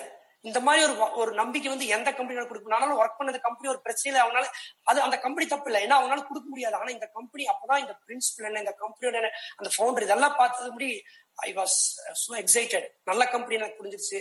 ரெண்டாவது பாத்தீங்கன்னா என்ன மாதிரி people பண்ணிட்டு இருக்காங்க அப்படின்னு ஸ்டடி பண்ணி பார்த்தோம்னா ஒரு ஐஐடியில் படிச்சவங்க பைலட்டா இருக்கிறவங்க நாசா சயின்டிஸ்ட் இந்த பிசினஸ்ல டைமண்டா இருக்காரு. ஒரு நோபல் பிரைஸ்க்காக நாமினேட் பண்ணப்பட்ட வேர்ல்டு டாப் பல்மனாலஜிஸ்ட் வந்து பாத்தீங்கன்னா இந்த பிசினஸ்ல டைமண்டா இருக்காரு. ஒரு ஜான்சன் ஸ்பேஸ் சென்டர் அமெரிக்காவுடைய நாசாவுடைய ஒரு பிராண்ட் அந்த ஸ்பேஸ் சென்டருடைய டைரக்டர் ஒருத்தர் வந்து பார்த்தா இந்த பிசினஸ்ல ஒரு ஃபவுண்டர் இருக்காரு. ஒரு யூஎஸ் பிரசிடென்டோட எக்கனாமிஸ்ட் வந்து இந்த பிசினஸ் வந்து டைமண்டா இருக்காரு. ஹெச்என்ஏஸ் ஹை நெட்ஒர்க் இண்டிவிஜுவல் அதாவது இந்தியாவில் வந்து பாத்தீங்கன்னா டாப் பணக்காரங்கள் அவர் ஒருத்தர் வருவார். அந்த மாதிரி ஒருத்தர் வந்து பாத்தீங்கன்னா இந்த பிசினஸ் டைமண்டா இருக்காரு. ஒரு சீஃப் மினிஸ்டருடைய சன் அவர் வந்து பார்மசூட்டிக்கல் பிசினஸ்ல வந்து இஸ் த நம்பர் தேர்ட் அவர் இந்த பிசினஸ்ல வந்து பார்த்தா டைமண்டா இருக்காரு. எதுக்குப்பா ஒரு பேங்க் விபி அதாவது ஒரு ஒரு ஒரு மிடில் ஒரு ஜென்ரலா ஒரு பீப்புளுடைய ட்ரீம்ஸ் ஒரு உங்களுடைய கனவு என்னன்னு சொன்னா இந்த மாதிரி எல்லாம் நாசால சயின்டிஸ்ட் ஆகணும் பைலட் ஆகணும் ஐஏஎஸ் ஆபீசர் ஆகணும் சொன்ன ஒரு கனவு அடைஞ்சவங்க எல்லாம் கனவு இதாலே அடையாது அவ்வளவு ஈஸி கிடையாது. அந்த கனவை அடைந்தவர்கள் அடைஞ்சதுக்கு அப்புறம் அதுல எங்கேயோ திருப்தியாக வந்து பாத்தீங்க அப்படின்னா இந்த பிசினஸ் பண்ணிருக்காங்க அப்படின்னா எனக்கு என்ன தோணுச்சு அப்படின்னா ஐ மீன் ரைட் பிளேஸ் சரி அவங்க மாதிரி பீப்புள் தான் பண்ணிருக்காங்க இன்னொரு சைடு வந்து பாத்தீங்கன்னா ஒரு சாதாரண எலக்ட்ரீஷியன் நம்ம கோயம்புத்தூர்ல இருக்காங்க. ஒரு ஸ்டாஃப் நர்ஸ் அந்த பேக்ரவுண்ட் ஒரு அக்ரிகல்ச்சர் பண்ணிட்டு இருந்தவங்க ஒரு படிப்பே இல்லாதவங்க கண்ணு தெரியாதவங்க ஒரு ஹவுஸ் ஒய்ஃப் இந்த மாதிரி கேட்டரிங் வந்து பார்த்தா இந்த பிசினஸ் டாப் சக்சஸ்ஃபுல் இருந்தாங்க. இந்த ஒரு மேட்ச் வந்து எங்கேயுமே பார்க்க முடியாது. ஐ மின் பிட்வீன் நான் வந்து அந்த அளவுக்கு மோசம் கிடையாது இந்த அளவுக்கு கையும் கிடையாது. அப்ப இவங்களால பண்ண இவங்களுக்கு இந்த பிசினஸ் வேணா எனக்கு வேணும். இவங்கனால பண்ண முடியும் எனக்கு பண்ண முடியும் நம்பிக்கை வந்துருச்சு. சோ இந்த பிசினஸ் பண்ண முடிவு பண்ணிட்டேன். அப்புறம் தான் இந்த பிசினஸ் பத்தி பேச ஆரம்பிச்சேன். ஆனா ரியல் சேலஞ்ச் அப்பதான் வர ஆரம்பிச்சு என்னன்னா போய் சொல் நான் வந்து ஒரு பெருமித்துல இருக்கிற சூப்பரான கம்பெனி சூப்பரான பிசினஸ் நல்ல பிசினஸ் பண்ண போறோம். இன்வெஸ்ட்மெண்ட் எல்லாமே ஒருத்தருக்கு நல்ல வாய்ப்பு கொடுக்க போய் பேச ஆரம்பிச்சா என்ன காமெடி நாக்கிட்டாங்க இந்த ஒரு காலத்துல வந்து பாத்தீங்கன்னா புரட்சி போராட்டம் அப்படின்னா கம்யூனிஸ்ட் ஞாபகத்துக்கு வருவாங்க. கார்ல் மார்க்ஸ் பிடல் காஸ்ட்ரோ நம்ம ஊர்ல ஜீவானந்தம் எல்லாம் ஞாபகத்துக்கு வருவாங்க. இன்னைக்கு இருக்கிற ஜென்ரேஷன் போய் புரட்சி போராட்டம்னா கல்யாண் ஜுவல்லர்ஸ் பிரபு தான் ஞாபகத்துக்கு வர்றாரு. அந்த அளவுக்கு வந்து காமெடி ஆகி போச்சு புரட்சி போராட்டம்ங்கிறது. அந்த மாதிரி நான் வந்து இவ்வளவு சீரியஸா போச்சுன்னா அவங்க எனக்கு திருப்பி கேட்டது ஆனா இப்ப உங்களுக்கு தெரியுமா? இந்த கம்பெனி வந்து பாத்தீங்கன்னா எப்போ வந்துட்டு போயிடுச்சு? இந்த ப்ராடக்ட் எல்லாம் காஸ்ட்லி நீங்க இப்ப போய் நீங்க எப்படி போய் இதுல மாட்டீங்க உங்களால பண்ண அவங்களால பண்ண முடியும் உங்களால பண்ண முடியாது. இதுக்கெல்லாம் பேச்சு திறம் வேணும். இதெல்லாம் விற்க முடியாது. இந்த ப்ராடக்ட் நம்ம ஊர்ல யாரும் வாங்க மாட்டாங்க. தயவுசெய்து தயவு செய்து நீங்க வந்து இதெல்லாம் என்கிட்ட கேட்டிருக்கலாம்ல. எனக்கு பேசுன எல்லாரும் இந்த மாதிரி ரெஸ்பான்ஸ் போது எனக்கு எப்படி ஃப்ரெண்ட்ஸ் நினைச்சு பாருங்க. ஸோ லிட்ரலி இந்த பிசினஸ் விட்டுலாங்கிற அளவுக்கு வந்துட்டேன். ஏன்னா ஒருத்தர் கூட ரெடி இல்லை. ப்ராடக்ட் சொன்னா காஸ்ட்லிங்கிறாங்க பிசினஸ் சொன்னா இந்த மாதிரி சொல்றாங்க. ஸோ என்னடா இது? அங்க வந்து இப்படிங்கிறாங்க இங்க வந்து இப்படிங்கும் போது கன்ஃபியூஸ் இருக்கும் போது தான் என்னோட ஸ்பான்சர் கேட்டேன். இந்த ஆனா அவர் வந்து பாத்தீங்கன்னா ஒரு கஸ்டமர் மாதிரி பிசினஸ் பில்ட் பண்ணிட்டாரு. பெரிய அளவு பில்ட் பண்ணல. எனக்கு இந்த இந்த பிசினஸ் உங்களுக்கு மேல யார் நல்லா சொல்லுங்க I want to discuss about this business அப்படின்னு. அப்பதான் வந்து பாத்தீங்கன்னா எனக்கு அடுத்து அவர் அப்ப வந்து பாத்தீங்கன்னா கோல்டு புடிஸ் வந்தாரு. ஒரு பர்சன் அறிமுகப்படுத்தினாங்க. அந்த பர்சனை மீட் பண்ணது வந்து என்னோட லைஃப்லயே வந்து பாத்தீங்கன்னா டேர்னிங் பாயிண்ட் அவர் என்னைக்கு மீட் பண்ணோம்? என்னோட பிசினஸ் வந்து யூ டர்ன் அவர் நேம் வந்து காளீஸ்வரன் வித்யா காளீஸ்வரன் உங்களுக்கு நிறைய பேருக்கு தெரிஞ்சிருக்கும். கோயம்புத்தூர்ல இருக்காங்க. ஒரு கவர்மெண்ட் ஸ்கூல் ஹெட் மாஸ்டர் அவங்க வந்து பாத்தீங்கன்னா ஒரு எக்ஸ் காலேஜ் லெக்சரர் அவர் மீட் பண்ண நாள்ல தான் எனக்கு இது வந்து இந்த ரியல் பிசினஸ் என்னன்னு புரிய வச்சாரு. நிறைய சொல்லி கொடுத்தாரு. சொல்லி கொடுத்து மட்டும் இல்ல நீங்க இந்த லெவல் இருக்கு அப்படின்னா ஈச் அண்ட் எவ்ரி ஸ்டெப்பு காரணம் அவர் தான் இன்னைக்கு வரைக்கும் அந்த ஹண்ட்ரட் பர்சன்ட் சப்போர்ட் எனக்கு கிடைச்சிருக்கு வேற எந்த பிசினஸ்லயும் கிடைக்காத அன்பேரல் சப்போர்ட் இன்ஃபேக்ட் அவர் ஆரம்பத்துல ஹெல்ப் பண்ணும்போது என்ன இவ்வளவு ஹெல்ப் பண்றாங்க? அவர் ஒருவேளை நம்மளோட நம்ம சம்பாதிக்க இவருக்கு அதிகமா பணம் போகும்னு நினைச்சிட்டு இருந்தேன். அந்த பிளான் புரிஞ்சதுக்கு அப்புறம் தெரிஞ்சது இந்த பிசினஸ்ல வந்து பாத்தீங்கன்னா நம்மள அதிகமா சம்பாதிக்க வச்சாதான் அவங்களுக்கு கொஞ்சோண்டு கிடைக்கும். அந்த மாதிரிதான் ரிச் டிவோர்ஸ் தேவையான இந்த பிளானை டிசைன் பண்ணிருக்காங்க அப்படின்ட்டு. சோ அன்னைக்கு அவர் என்ன சொன்னாங்கன்னா ஆனா என்னன்னா இந்த மாதிரி என்ன சார் இப்படி? நான் அப்ப அப்ப சார்ந்தே சொல்லுவேன். இல்ல சார் ப்ராடக்ட் நல்லா இருக்கு பிசினஸ் நல்லா இருக்கு பட் போய் சொன்ன எல்லாரும் இப்படி சொல்றாங்க இது என்னால பண்ண முடியுமான்னு தோணல அப்படின்னு அப்பதான் ஒரு பியூட்டிஃபுல்லான ஸ்டோரி சொன்னாரு. சசி இங்க பாருங்க நீங்க வீட்டுல உட்காந்து இருக்கீங்க உங்க வீட்டுக்கு வெளியே வந்து வாசல்ல ஒரு பத்து பதினஞ்சு புறா உட்காந்துட்டு இருக்கு அந்த புறாவெல்லாம் பசியில் உட்காந்து இருக்கு இப்ப நீங்க வந்து பாத்தீங்கன்னா இந்த புறாவுக்கு வந்து பசியாத்தணுங்கிறதுக்காக ஹெல்ப் பண்ணுங்கிறக்காக வீட்டுக்குள்ள ஓடி போய் ஒரு தானி எடுத்துட்டு அதை நோக்கி ஓடுறீங்க கொடுக்கலான்ட்டு. இப்ப அங்க உட்காந்து இருக்குமா? என்ன ஒண்ணும் அது பாட்டுக்கு பறந்துடும் ஏன் நீங்க ஹெல்ப் பண்றதுன்னு போறீங்க? அதுக்கு தேவைதானே ஏன் ஓடுது? அப்படின்னாரு. இல்ல சார் அது பயந்துருக்கும். என்ன பயந்துருக்கும்? ஏன் நம்மள ஏதோ பிடிக்க வரானோ பயந்துருக்கும். எக்ஸாக்ட்லி நீங்க உங்க ஃப்ரெண்ட்ஸ் கிட்ட பேசும்போது ஹெல்ப் பண்ணலாம்னு சொன்னீங்க. ஆனா இன்னைக்கு மார்க்கெட்டுக்குள்ள உங்களுக்கு தான் தெரியாது. ஏகப்பட்ட இல்லீகல் ஸ்கீம் இருக்கு. நூறு ரூபாய் கட்டல ஆரம்பிச்சு ஒரு லட்சம் ரூபாய் கட்டுற வரைக்கும் வந்து பாத்தீங்கன்னா ஏகப்பட்ட இல்லீகல் ஸ்கீம் இருக்கு. அவங்க எதிரையோ போய் மாட்டி ஏற்கனவே ஏமாந்துருப்பாங்க. நீங்க இந்த மாதிரி ஒரு வியாபாரம் சொல்லும் போது அவங்க வந்து கான்சி இந்தியில வந்து ஒரு பழமொழி இருக்கு. தூத் சே சலா பி- பில்லி சாச்கோ கூப்புக்கே பீத்தான்னு சொல்லிட்டு. அதாவது ஒரு கொதிக்கிற பாலை வந்து குடிக்கிறான்னு வாய் வச்ச பூனை வந்து நாக்கு சுட்டு வச்சு அதுக்கப்புறம் மோரை பார்த்தா கூட ஊதி ஊதியே குடுக்குமா குடிக்குமாமா. அந்த மாதிரி பீப்புள் வந்து பாத்தீங்கன்னா பயந்துட்டு இருப்பாங்க. ஆஹ் அப்படின்னாரு. அப்ப என்ன பண்றது அப்படின்னாரு. இதே நீங்க என்ன பண்ணலாம்னா நீங்க வீட்டுக்குள்ள இருந்து வரும்போதே ஓடி போகாம கொஞ்சம் தூரம் நின்னுட்டு அந்த தானியத்தை வீசி விடுறீங்க. இப்ப என்ன ஆகும்? அது கொத்தி சாப்பிடும். தெரிஞ்சுக்கும் நம்மளுக்கு ஹெல்ப் பண்ணாண்டு சம்டைம் அது கொஞ்ச நாள் அது பழகிடுச்சுன்னா பக்கத்துல இருந்து தோல் மேல வந்துட்டு கூட சாப்பிடும். கரெக்டா இல்லையா? நாம நீங்க நல்லா திங்க் பண்ணி பாருங்க. ஃபர்ஸ்ட் சினாரியோடய உங்களோட இன்டென்ஷன் சேம் அதுக்கு ஹெல்ப் பண்ணலாங்கிறதா? ரெண்டாவது சினாரியும் உங்களோட இன்டென்ஷன் சேம் அதுக்கு ஹெல்ப் பண்ணலாங்கிறதா? பட் ஃபர்ஸ்ட் சினாரியோல வந்து உங்களை பார்த்து அது ஓடுது. ரெண்டாவது சினாரியோல உங்க தோல் மேல வந்து உட்காருது. என்ன டிஃபரன்ஸ்னு கேட்டாரு. நான் பண்ண அப்ரோச் அப்படின்னு தட்ஸ் த கீ அப்படின்னாரு. இது பிசினஸ் சூப்பரான பிசினஸ் தான். சூப்பரான ப்ராடக்ட் தான். பட் நீங்க எப்படி அப்ரோச் பண்றேன்னு கத்துக்க பண்ணீங்கன்னா யூ ஆர் அப்படின்னாரு. சரி நான் எப்படி கத்துக்கணும் சொல்லித்தரேன் அப்படின்னாரு. அடுத்த ஒரு பாயிண்ட் சொன்னாரு. உங்களுக்கு இந்த பிசினஸ் வந்து ஒரு எமோஷனல் ட்ரீம் இருக்கணும் அப்படின்னாரு. எமோஷனல் ட்ரீம் என்னன்னு கேட்டேன். அந்த ட்ரீம் நினைச்சாவே நீங்க என்ன ட்ரீம் வச்சிருக்கீங்க சொன்னாரு நல்லா கார் வாங்கணும் வீடு கட்டணும் இதெல்லாம் வச்சிருக்கேன் நல்லா சம்பாதிக்கணும் அப்படின்னு. இங்க பாருங்க நீங்க ஆல்ரெடி ஒரு கார் வச்சிருக்கீங்க வீடு இருக்குது நல்லா ஜாப் இருக்கீங்க. அது வந்து உங்க எமோஷனல் ட்ரீம் இருக்காது. உங்க எமோஷனல் ட்ரீம் என்னன்னு கேட்டேன் அந்த ட்ரீம் சொன்னாலும் உங்க கண்ணுல தண்ணி வரணும் அப்படின்னு. தண்ணி வரணுமா? அந்த மாதிரி ட்ரீம் கண்டுபிடிங்கன்ட்டு போயிட்டாரு. அதுக்கப்புறம் நான் உட்காந்து நானும் ஒய்ஃப் வந்து அது வரைக்கும் வந்து பார்த்தோன்னா கிட்டத்தட்ட பிசினஸ் ஜாயின் பண்ணி ஆறு மாசம் ஆச்சு. You don't believe friends single product single person ஒரு ப்ராடக்ட் வாங்கல. சிங்கிள் பர்சன் கீழே ஜாயின் பண்ணல. ஈவன் நான் சில பேர்த்து சொல்லி பார்த்தேன் ஆயிரம் ரூபாய் நான் காசு போட்டுக்கிறேன் ஜாயின் பண்ணி இப்போ கூட ஜாயினிங் ஃப்ரீ ஆயிடுச்சு அப்ப தௌசண்ட் ருபீஸ் அது கூட யாரும் ரெடியா இல்லை அப்ப வந்து பாத்தீங்கன்னா நாங்க ஒரு ஆறு மாசம் இப்படி ஆனதுக்கு அப்புறம் அன்னைக்கு உட்காந்து அந்த எமோ ட்ரீம் எழுதுறோம். ஒரு ரெண்டு நாள் கழிச்சு நாங்க ஒரு எமோ ட்ரீம் கண்டுபிடிச்சிட்டோம். அந்த ட்ரீம் எழுதும் போதே எங்களுக்கு கும்பியில் ரொம்ப எமோஷனல் ஆயிட்டோம். அதை கூப்பிட்டு அப்படின்னு சொன்னோம். அவரு கண்ணில் தண்ணி வந்துருச்சு. என்னங்க இந்த மாதிரி ட்ரீம் எழுதிருக்கீங்க ஐயோ இந்த மாதிரி ட்ரீம் எல்லாம் வேண்டாம். கொஞ்சம் வேற ட்ரீம் எழுதிக்கலாம். நம்ம வேணா பின்னாடி கூட மாத்திக்கலாம். இதெல்லாம் வேண்டாம்னாரு. அப்படி நாங்க என்ன ட்ரீம் எழுதியிருந்தோம்னா இந்த இப்பதான் எங்களுக்கு மேரேஜ் ஆகி ஒன் இயர் ஆயிருச்சு இந்த பிசினஸ் பண்ணி இதுல ஒரு பிளாட்டினம் ஃபவுண்டர் பிளாட்டினம் அளவில் அச்சீவ் பண்ணி அது வரபடி போனஸ் அந்த இன்கம் எல்லாம் வச்சு ஒரு இஎம்ஐ இல்லாம ஒரு பத்து லட்சம் ரூபாய் செடான் கார் வாங்கி என்னோட குழந்தை என்னோட பையன் வந்து பாத்தீங்கன்னா ஹாஸ்பிட்டல் இருந்து வரும்போது அந்த கார்ல தான் வீட்டுக்கு வரணும் அப்படின்னு ட்ரீம் எழுதியிருந்தோம். ஏன்னா அப்ப வச்சிருந்த கார் கம்பெனி கொடுத்த கார் எதுங்க இந்த மாதிரி ட்ரீம் எழுதிருக்கீங்க பேசாம செகண்ட் பேபி பிளான் பண்ணுங்க. இந்த மாதிரி லெவல போறதுக்கு மூணு நாலு வருஷம் ஆயிரும். அதுக்கப்புறம் வந்து பாத்தீங்கன்னா உங்க மாமனார் மாமியார் என்ன சொல்லுவாங்க? ஒய்ஃப் என்ன சொல்லுவாங்க? அப்பா அம்மா என்ன சொல்லுவாங்க கேட்டா ஒய்ஃப் வந்து இதுக்கு சப்போர்ட் பண்றாங்க அப்படின்னு. உண்மையில வந்து பாத்தீங்கன்னா எந்த லேடி வந்து பாத்தீங்கன்னா எந்த மனைவி இந்த மாதிரி சப்போர்ட் பண்ணுவாங்க எனக்கு தெரியல. பட் அந்த ட்ரீம் நாங்க ஃபிக்ஸ் பண்ணிட்டோம். அந்த ட்ரீம் ஃபிக்ஸ் பண்ணது வந்து பாத்தீங்கன்னா என்ன சொல் ஆஹ்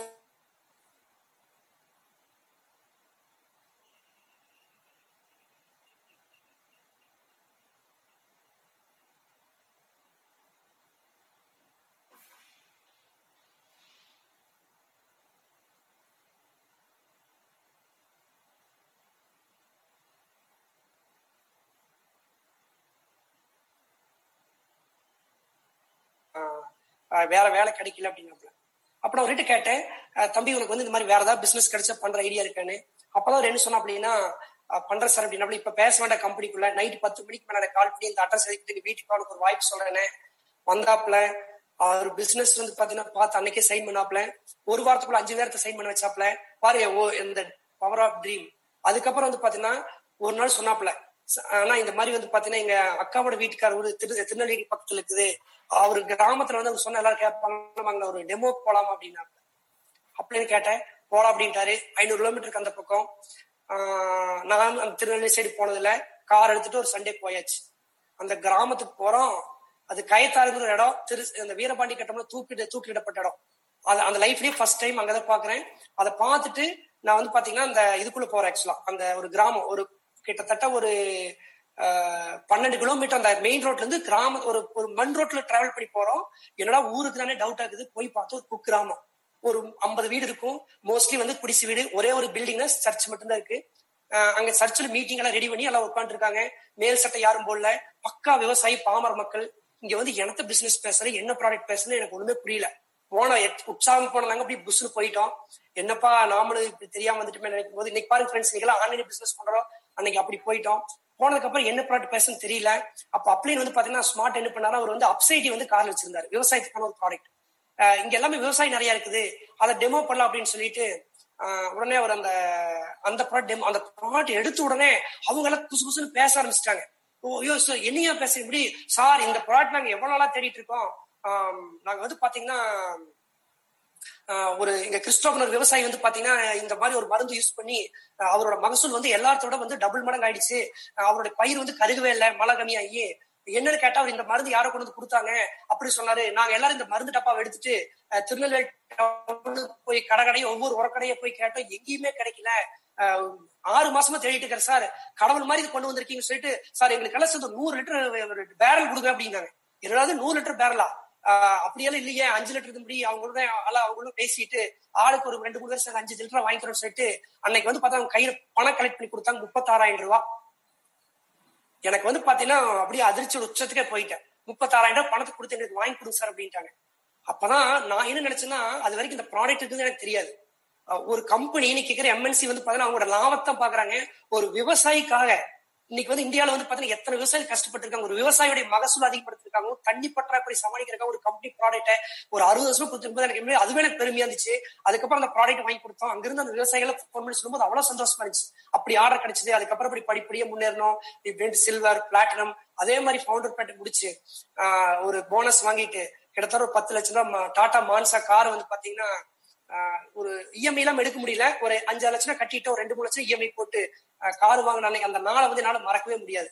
ஃபர்ஸ்ட் ஃபர்ஸ்ட் அம்மா அப்பா அம்மா உட்கார வச்சு கோயிலுக்கு போயிட்டு வந்துட்டு குலதெய்வி கோயிலுக்கு போயிட்டு வந்துட்டு அப்புறம் தான் பிளான் பண்றோம். இந்த இஎம்ஐ கட்டி முடிச்சிருந்து நம்ம குழந்தைக்கு பிளான் பண்ணணும் அப்படின்னு. அது வரைக்கும் உண்மையிலேயே வந்து நிறைய சேலஞ்சு தான். வீட்டுல மாமனார் வீட்டுல பட் வி மேனேஜ் சம்பவம் அதுக்கப்புறம் வந்து பாத்தீங்கன்னா டூ தௌசண்ட் ஃபோர்டீன் வந்து பிப்டீன் போது அந்த கிட்டத்தட்ட நாங்க அதை அடைச்சிட்டோம். கரெக்டா பையன் குழந்தைக்கு பிளான் பண்ணோம்.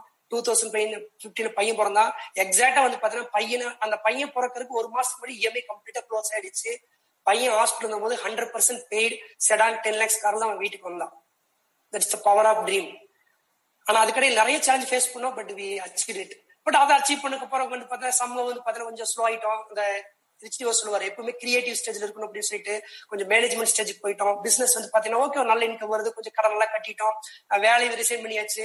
So so happy but business சீரியஸா பண்றதுக்கான இன்டென்ஷன் கம்மி ஆயிடுச்சு பிசினஸ் கொஞ்சம் குறைய ஆரம்பிச்சது. ஏன்னா நம்ம இந்த பிசினஸ் லீடர்ஷிப் ட்ரிவன் பிசினஸ் தான். இன்னைக்கு இந்த மாதிரி இந்த கஸ்டமர் பேஸ்ட் பண்றதுக்கெல்லாம் இன்னைக்கு ஆப்ஷன் இல்ல. அதுக்கப்புறம் தான் வந்து பாத்தீங்கன்னா எங்களுக்கு நடந்த அடுத்த மேஜிக் அடுத்த எமோஷனல் ட்ரீம் கண்டுபிடிங்க என்னது. இனி என்ன எமோஷனல் ட்ரீம் கண்டுபிடிக்கணும் யோசனை யோசனை ஒன்று கண்டுபிடிச்சோம். டூ தௌசண்ட் சிக்ஸ்டீன்ல நீ பையன் நான் வந்து ஸ்கூலுக்கு போகும்போது வந்து பாத்தீங்கன்னா செருப்பு எல்லாம் போயிருக்கேன் கிழிஞ்சு சட்டை போட்டு போயிருக்கேன். ஓ- ஒரு துணி வாங்கணும்னா அதுலயே பேண்ட் தைச்சிட்டு அந்த மீதி தெரிய ஸ்கூல் பை தைக்குவோம் ஏன்னா அந்த மாதிரி இருந்துச்சு. பட் அந்த நினைக்க எனக்கு ரெகுலேட் கிடையாது. பட் அந்த மாதிரி லைஃப் ஸ்டைல் இருந்துச்சு. என் பையன் ஸ்கூலுக்கு போகும்போது ஒரு லக்ஸரி கார் ஒரு ஆடி கார்ல வந்து லக்ஸரி கார்ல வந்து பாத்தீங்கன்னா ஸ்கூலுக்கு போகணும். அதை இமேஜின் பண்ணி பார்த்தோம். அந்த சன்ரூஃப் ஓப்பன் பண்ணி விட்டுட்டு பையனுக்கு கொண்டு ஸ்கூல் இறக்கி வந்து ஆட்டோமேட்டிக் கியர் இருக்கிற ஒரு கார்ல வந்து பார்த்தீங்கன்னா இறக்கி விடணும். அப்ப இன்னொரு மூணு வருஷம் இருக்கு. அதுக்குள்ள அந்த மாதிரி லெவல் போகணும் அப்படின்னு சொல்லிட்டு நாங்க ஒரு ட்ரீம் ஃபிக்ஸ் பண்ணோம். அந்த ட்ரீம் ஃபிக்ஸ் பண்ண உடனே எங்களுக்கு அடுத்த மேஜிக் நடந்துச்சு. என்ன நடந்துச்சுன்னா டூ தௌசண்ட் சிக்ஸ்டீன் மே இருபத்தி ஒன்னாம் தேதி வந்து பாத்தீங்கன்னா எங்களுடைய அப்ளைன் டாக்டர் கிரீஸ் தேசா யூஎஸ்ல இருந்து எங்க ஒரு சேலத்துக்கு ஒரு மீட்டிங் வந்திருந்தாரு. வந்தவர் வந்து பாத்தீங்கன்னா ஒரு பாயிண்ட் பேசினாரு. பிடிஓ இதுக்கு நிறைய கஸ்டமர் கிரியேட் பண்ணுங்க. அது வரைக்கும் ஃப்ரெண்ட்ஸ் நாங்க கஸ்டமர் ஃபோக்கஸே பண்ண கிடையாது. ஒன்லி வந்து நாங்க செல்ஃப் யூஸ் பண்ணுவோம். டவுன்லைன் கிரியேட் பண்ணுவோம் ABO self use ABO self use no customer focused அப்படியே கஸ்டமர் வந்தாலும் டாக்குமெண்ட் கிடையாது மெயின்டைன் பண்ண முடியாது. ஆஹ் அப்பதான் அவர் சொல்றாரு நீங்க ஒவ்வொரு ஏபிஓவுக்கும் ஒரு பத்துல இருந்து இருபது கஸ்டமர் பிடிஓக்கு இருக்கணும். அந்த பிடிஓங்கிற ப்ராடக்ட் வந்து நல்ல மார்க்கெட் இருக்குது. இன்னைக்கு வந்து இன்னைக்கு பாருங்க ஃப்ரெண்ட்ஸ் இன்னைக்கு இம்யூனிட்டிக்கு வந்து எல்லாரும் தேடிட்டு இருக்காங்க. அப்ப அப்பதான் நியூட்ரைட் பத்தி அவர் சொல்றாரு. என்னடா அது பிடி எல்லாரும் வாங்குவாங்களான்னு டவுட் சரி நம்ம ட்ரை பண்ணி பார்ப்போம். மே இருபத்தி ஒன்னாவது சொல்லிட்டு போயிட்டாரு. பிசினஸ் அடுத்த கட்டத்துக்கு கொண்டு போகணும். அந்த பத்தாயிரம் பேர் மெயின்டைன் பண்ண ஸ்ட்ரகிள் பண்ணிட்டு இருக்கோம். அப்ப வந்து பாத்தீங்கன்னா நான் வந்து ஃபர்ஸ்ட் நம்ம கஸ்டமர் கிரியேட் பண்ணுவோம்னு சொல்லிட்டு அந்த மே இருபத்தி ஒன்னாம் தேதி இருந்து முப்பத்தி ஒன்னாம் தேதி வரைக்கும் வந்து பாத்தீங்கன்னா ஒரு பத்து நாள் நான் போய் பீப்புள் கிட்ட பேச ஆரம்பிச்சேன். பிசினஸ் பேசுறதை விட்டுட்டு இந்த மாதிரி ஹெல்த் கேர் ப்ராடக்ட்டுக்கு பேச ஆரம்பிச்சேன். அப்பதான் வந்து பாத்தீங்கன்னா மேஜிக் நிறைய பேர் வந்து பிசினஸ் வேண்டாம்னு சொன்னாங்க. நான் ப்ராடக்ட்னு சொல்லும்போது ஹெல்த்னு சொல்லும்போது ஆரம்பம் வாங்க ஆரம்பிச்சாங்க. வீட்டுக்கு வீடு பிரச்சனையில் உட்காந்துட்டு இருக்காங்க தலைவ தலைவலியில இருந்து ஆரம்பிச்சு கேன்சர் வரைக்கும் அவ்வளவு பிரச்சனை பீப்புள் இருக்காங்க. டயபெட்டிக்கு ஹார்ட் ப்ராப்ளம் முடி கொட்டுற ப்ராப்ளம் ஹீமோக்ளின் கம்மியா இருக்கு. எதுக்கு போனாலும் தீர்வு இல்லை. அப்பதான் மேஜிக் நடக்க ஆரம்பிச்சது. எனக்கு அந்த பத்து நாள் வந்து பாத்தீங்கன்னா இருநூறு. அது வரைக்கும் என்னோட பர்சனல் பிவி ஐம்பது எழுபத்தஞ்சு மீறி மீறி போனா நூறு. எப்போ? பிளாட்டினம் ஆகி ஃபவுண்டர் பிளாட்டினம் ஆகி ஆறு வருஷம் பிசினஸ்க்கு வந்ததுக்கு அப்புறம். அப்பதான் வந்து பாத்தீங்கன்னா என்னோட பிவி பர்சனல் பி வந்து இருநூறு பிவி தாண்டுது. அந்த மேஜிக் ஃபார்ம்ல புடிச்சிட்டோம். அடுத்த மாசம் ஜூன் ஃபர்ஸ்ட் வீக் உட்காந்து டீம்ல ஒரு இருபது கோர் பீப்புள் இருந்தாங்க. அவங்களை கூப்பிட்டு உட்கார வச்சு இதுதான் ஃபார்முலா ஒவ்வொருத்தரும் வந்து பாத்தீங்கன்னா இந்த மாதிரி ஒரு இருபது கஸ்டமர் கிரியேட் பண்ணலாம். பிடிஓ பேசலாம் நாங்க ஆரம்பிச்சோம். வாட் அ மேஜிக் ஐம்பது பீக் மேல் பண்ணாங்க ஒவ்வொருத்தரும் அந்த மாசம் வந்து ஐநூறு பீக் மேல் பண்ண ஆரம்பிச்சிட்டாங்க. அதுக்கு முன்னத்த மாசம் என்னோட பிவி வந்து ஏழாயிரம் பிவி ஸ்ட்ரகிள் பண்ணி ஏழாயிரம் கம்ப்ளீட் ஜூலை மாசம் வந்து பாத்தீங்கன்னா பதினேழு. அந்த வருஷம் நாங்க ஏஎல்எஸ் ட்ரிப்புக்கு பிளான் பண்ணவே இல்லை. பாலி ட்ரிப்புக்கு குவாலிஃபை ஆயிட்டோம். பாலியில் ஒரு ட்ரிப் இருக்கு கூட எனக்கு தெரியாது. அந்த பாயிண்ட் வந்தது வந்து பாத்தீங்க அப்படின்னா ஆல்ரெடி கொஞ்சம் குவாலிஃபை பண்ணி எட்டு- எட்டு பாயிண்ட் என்ன வந்துச்சு. இந்த மூணு மாசத்துல அந்த பாயிண்ட் வந்து பாத்தீங்கன்னா we're qualified for ALS trip அதுக்கடுத்து ஆகஸ்ட் ரெண்டாயிரத்தி பதினாலு வந்து பாத்தீங்கன்னா வேற பிராண்ட் நியூ ரூபி அந்த இது வந்ததுக்கு அப்புறம் தான் எங்க லைஃப் ஸ்டைலே மாற ஆரம்பிச்சது. ஒரு ஒன் லேக் மேல இன்கம் நல்ல லைஃப் ஸ்டைல் அதுக்கப்புறம் வந்து பாத்தீங்கன்னா ஒரு நல்ல வீட்டுக்கு வந்தோம். ஒரு இருபதாயிரம் ரூபாய் வாடகை கொடுக்குற இன்னைக்கு வீட்டுல இருக்கும். கண்டிப்பா ஆடி கார் வாங்கல பட் எக்ஸாக்ட் அதுக்கு ஈக்குவலா வந்து பாத்தீங்கன்னா ஸ்கோடா சூப்பர் ஃபுல்லி டாப்போட கார் வந்து பாத்தீங்கன்னா வாங்கி ட்ரை பண்ணோம் உண்மையில அந்த அதுக்கு வேண்டிய பையன் ஒரு வருஷம் ஸ்கூல் தள்ளி போட்டோம் இன்னைக்கு அந்த பையன் வந்து பாத்தீங்கன்னா அதுல ஸ்கூலுக்கு போறான்.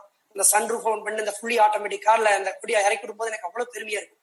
நம்ம எப்படி போன ஸ்கூல்ல அப்படின்னு. சோ இந்த மாதிரி இன்னைக்கு இப்படிதான் பிசினஸ் பண்றது. இந்த பிசினஸ் எனக்கு என்ன கிடைச்சதுன்னு சொல்லிட்டு I will come to main topic ஒன்னு வந்து பாத்தீங்கன்னா ஐ காட் மை ஹெல்த் என்ன அப்படின்னு கேட்டீங்கன்னா ஹெல்த் அப்படின்னா ஃபிட்னஸ் நான் எப்படி இருந்தாலும் ஒரு போட்டோ காமிக்கிற மாதிரி. ஃப்ரெண்ட்ஸ் நம்ப மாட்டீங்க. பத்து வருஷம் முன்னாடி நான் போட்டோ காமிக்கிறேன்.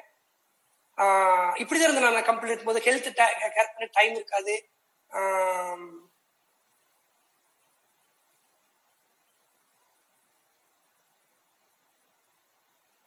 ஹெல்த் கேர் பண்ண டைம் இருக்காது. டயத்துக்கு சாப்பிட மாட்டேன். எப்ப பார்த்தாலும் வந்து பாத்தீங்க அப்படின்னா சாரி எப்ப பார்த்தாலும் வந்து பாத்தீங்கன்னா ஜா வேலை வேலைன்னு ஓடிட்டு இருப்பேன். அப்ப என்னோட ஹெல்த் இப்படிதான் இருந்துச்சு.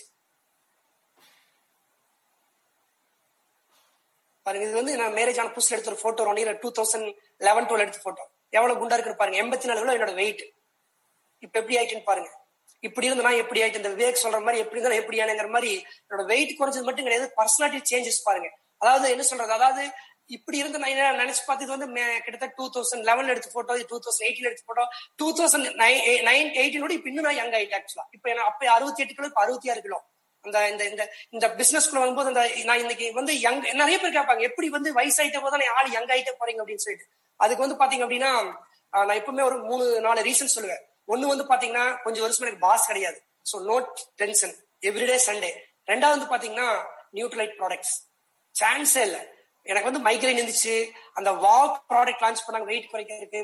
அதே மாதிரி வந்து பாத்தீங்க அப்படின்னா artistic skin care product skin எல்லாம் பழைய போட்டோ பார்த்தா நம்ப மாட்டேங்க.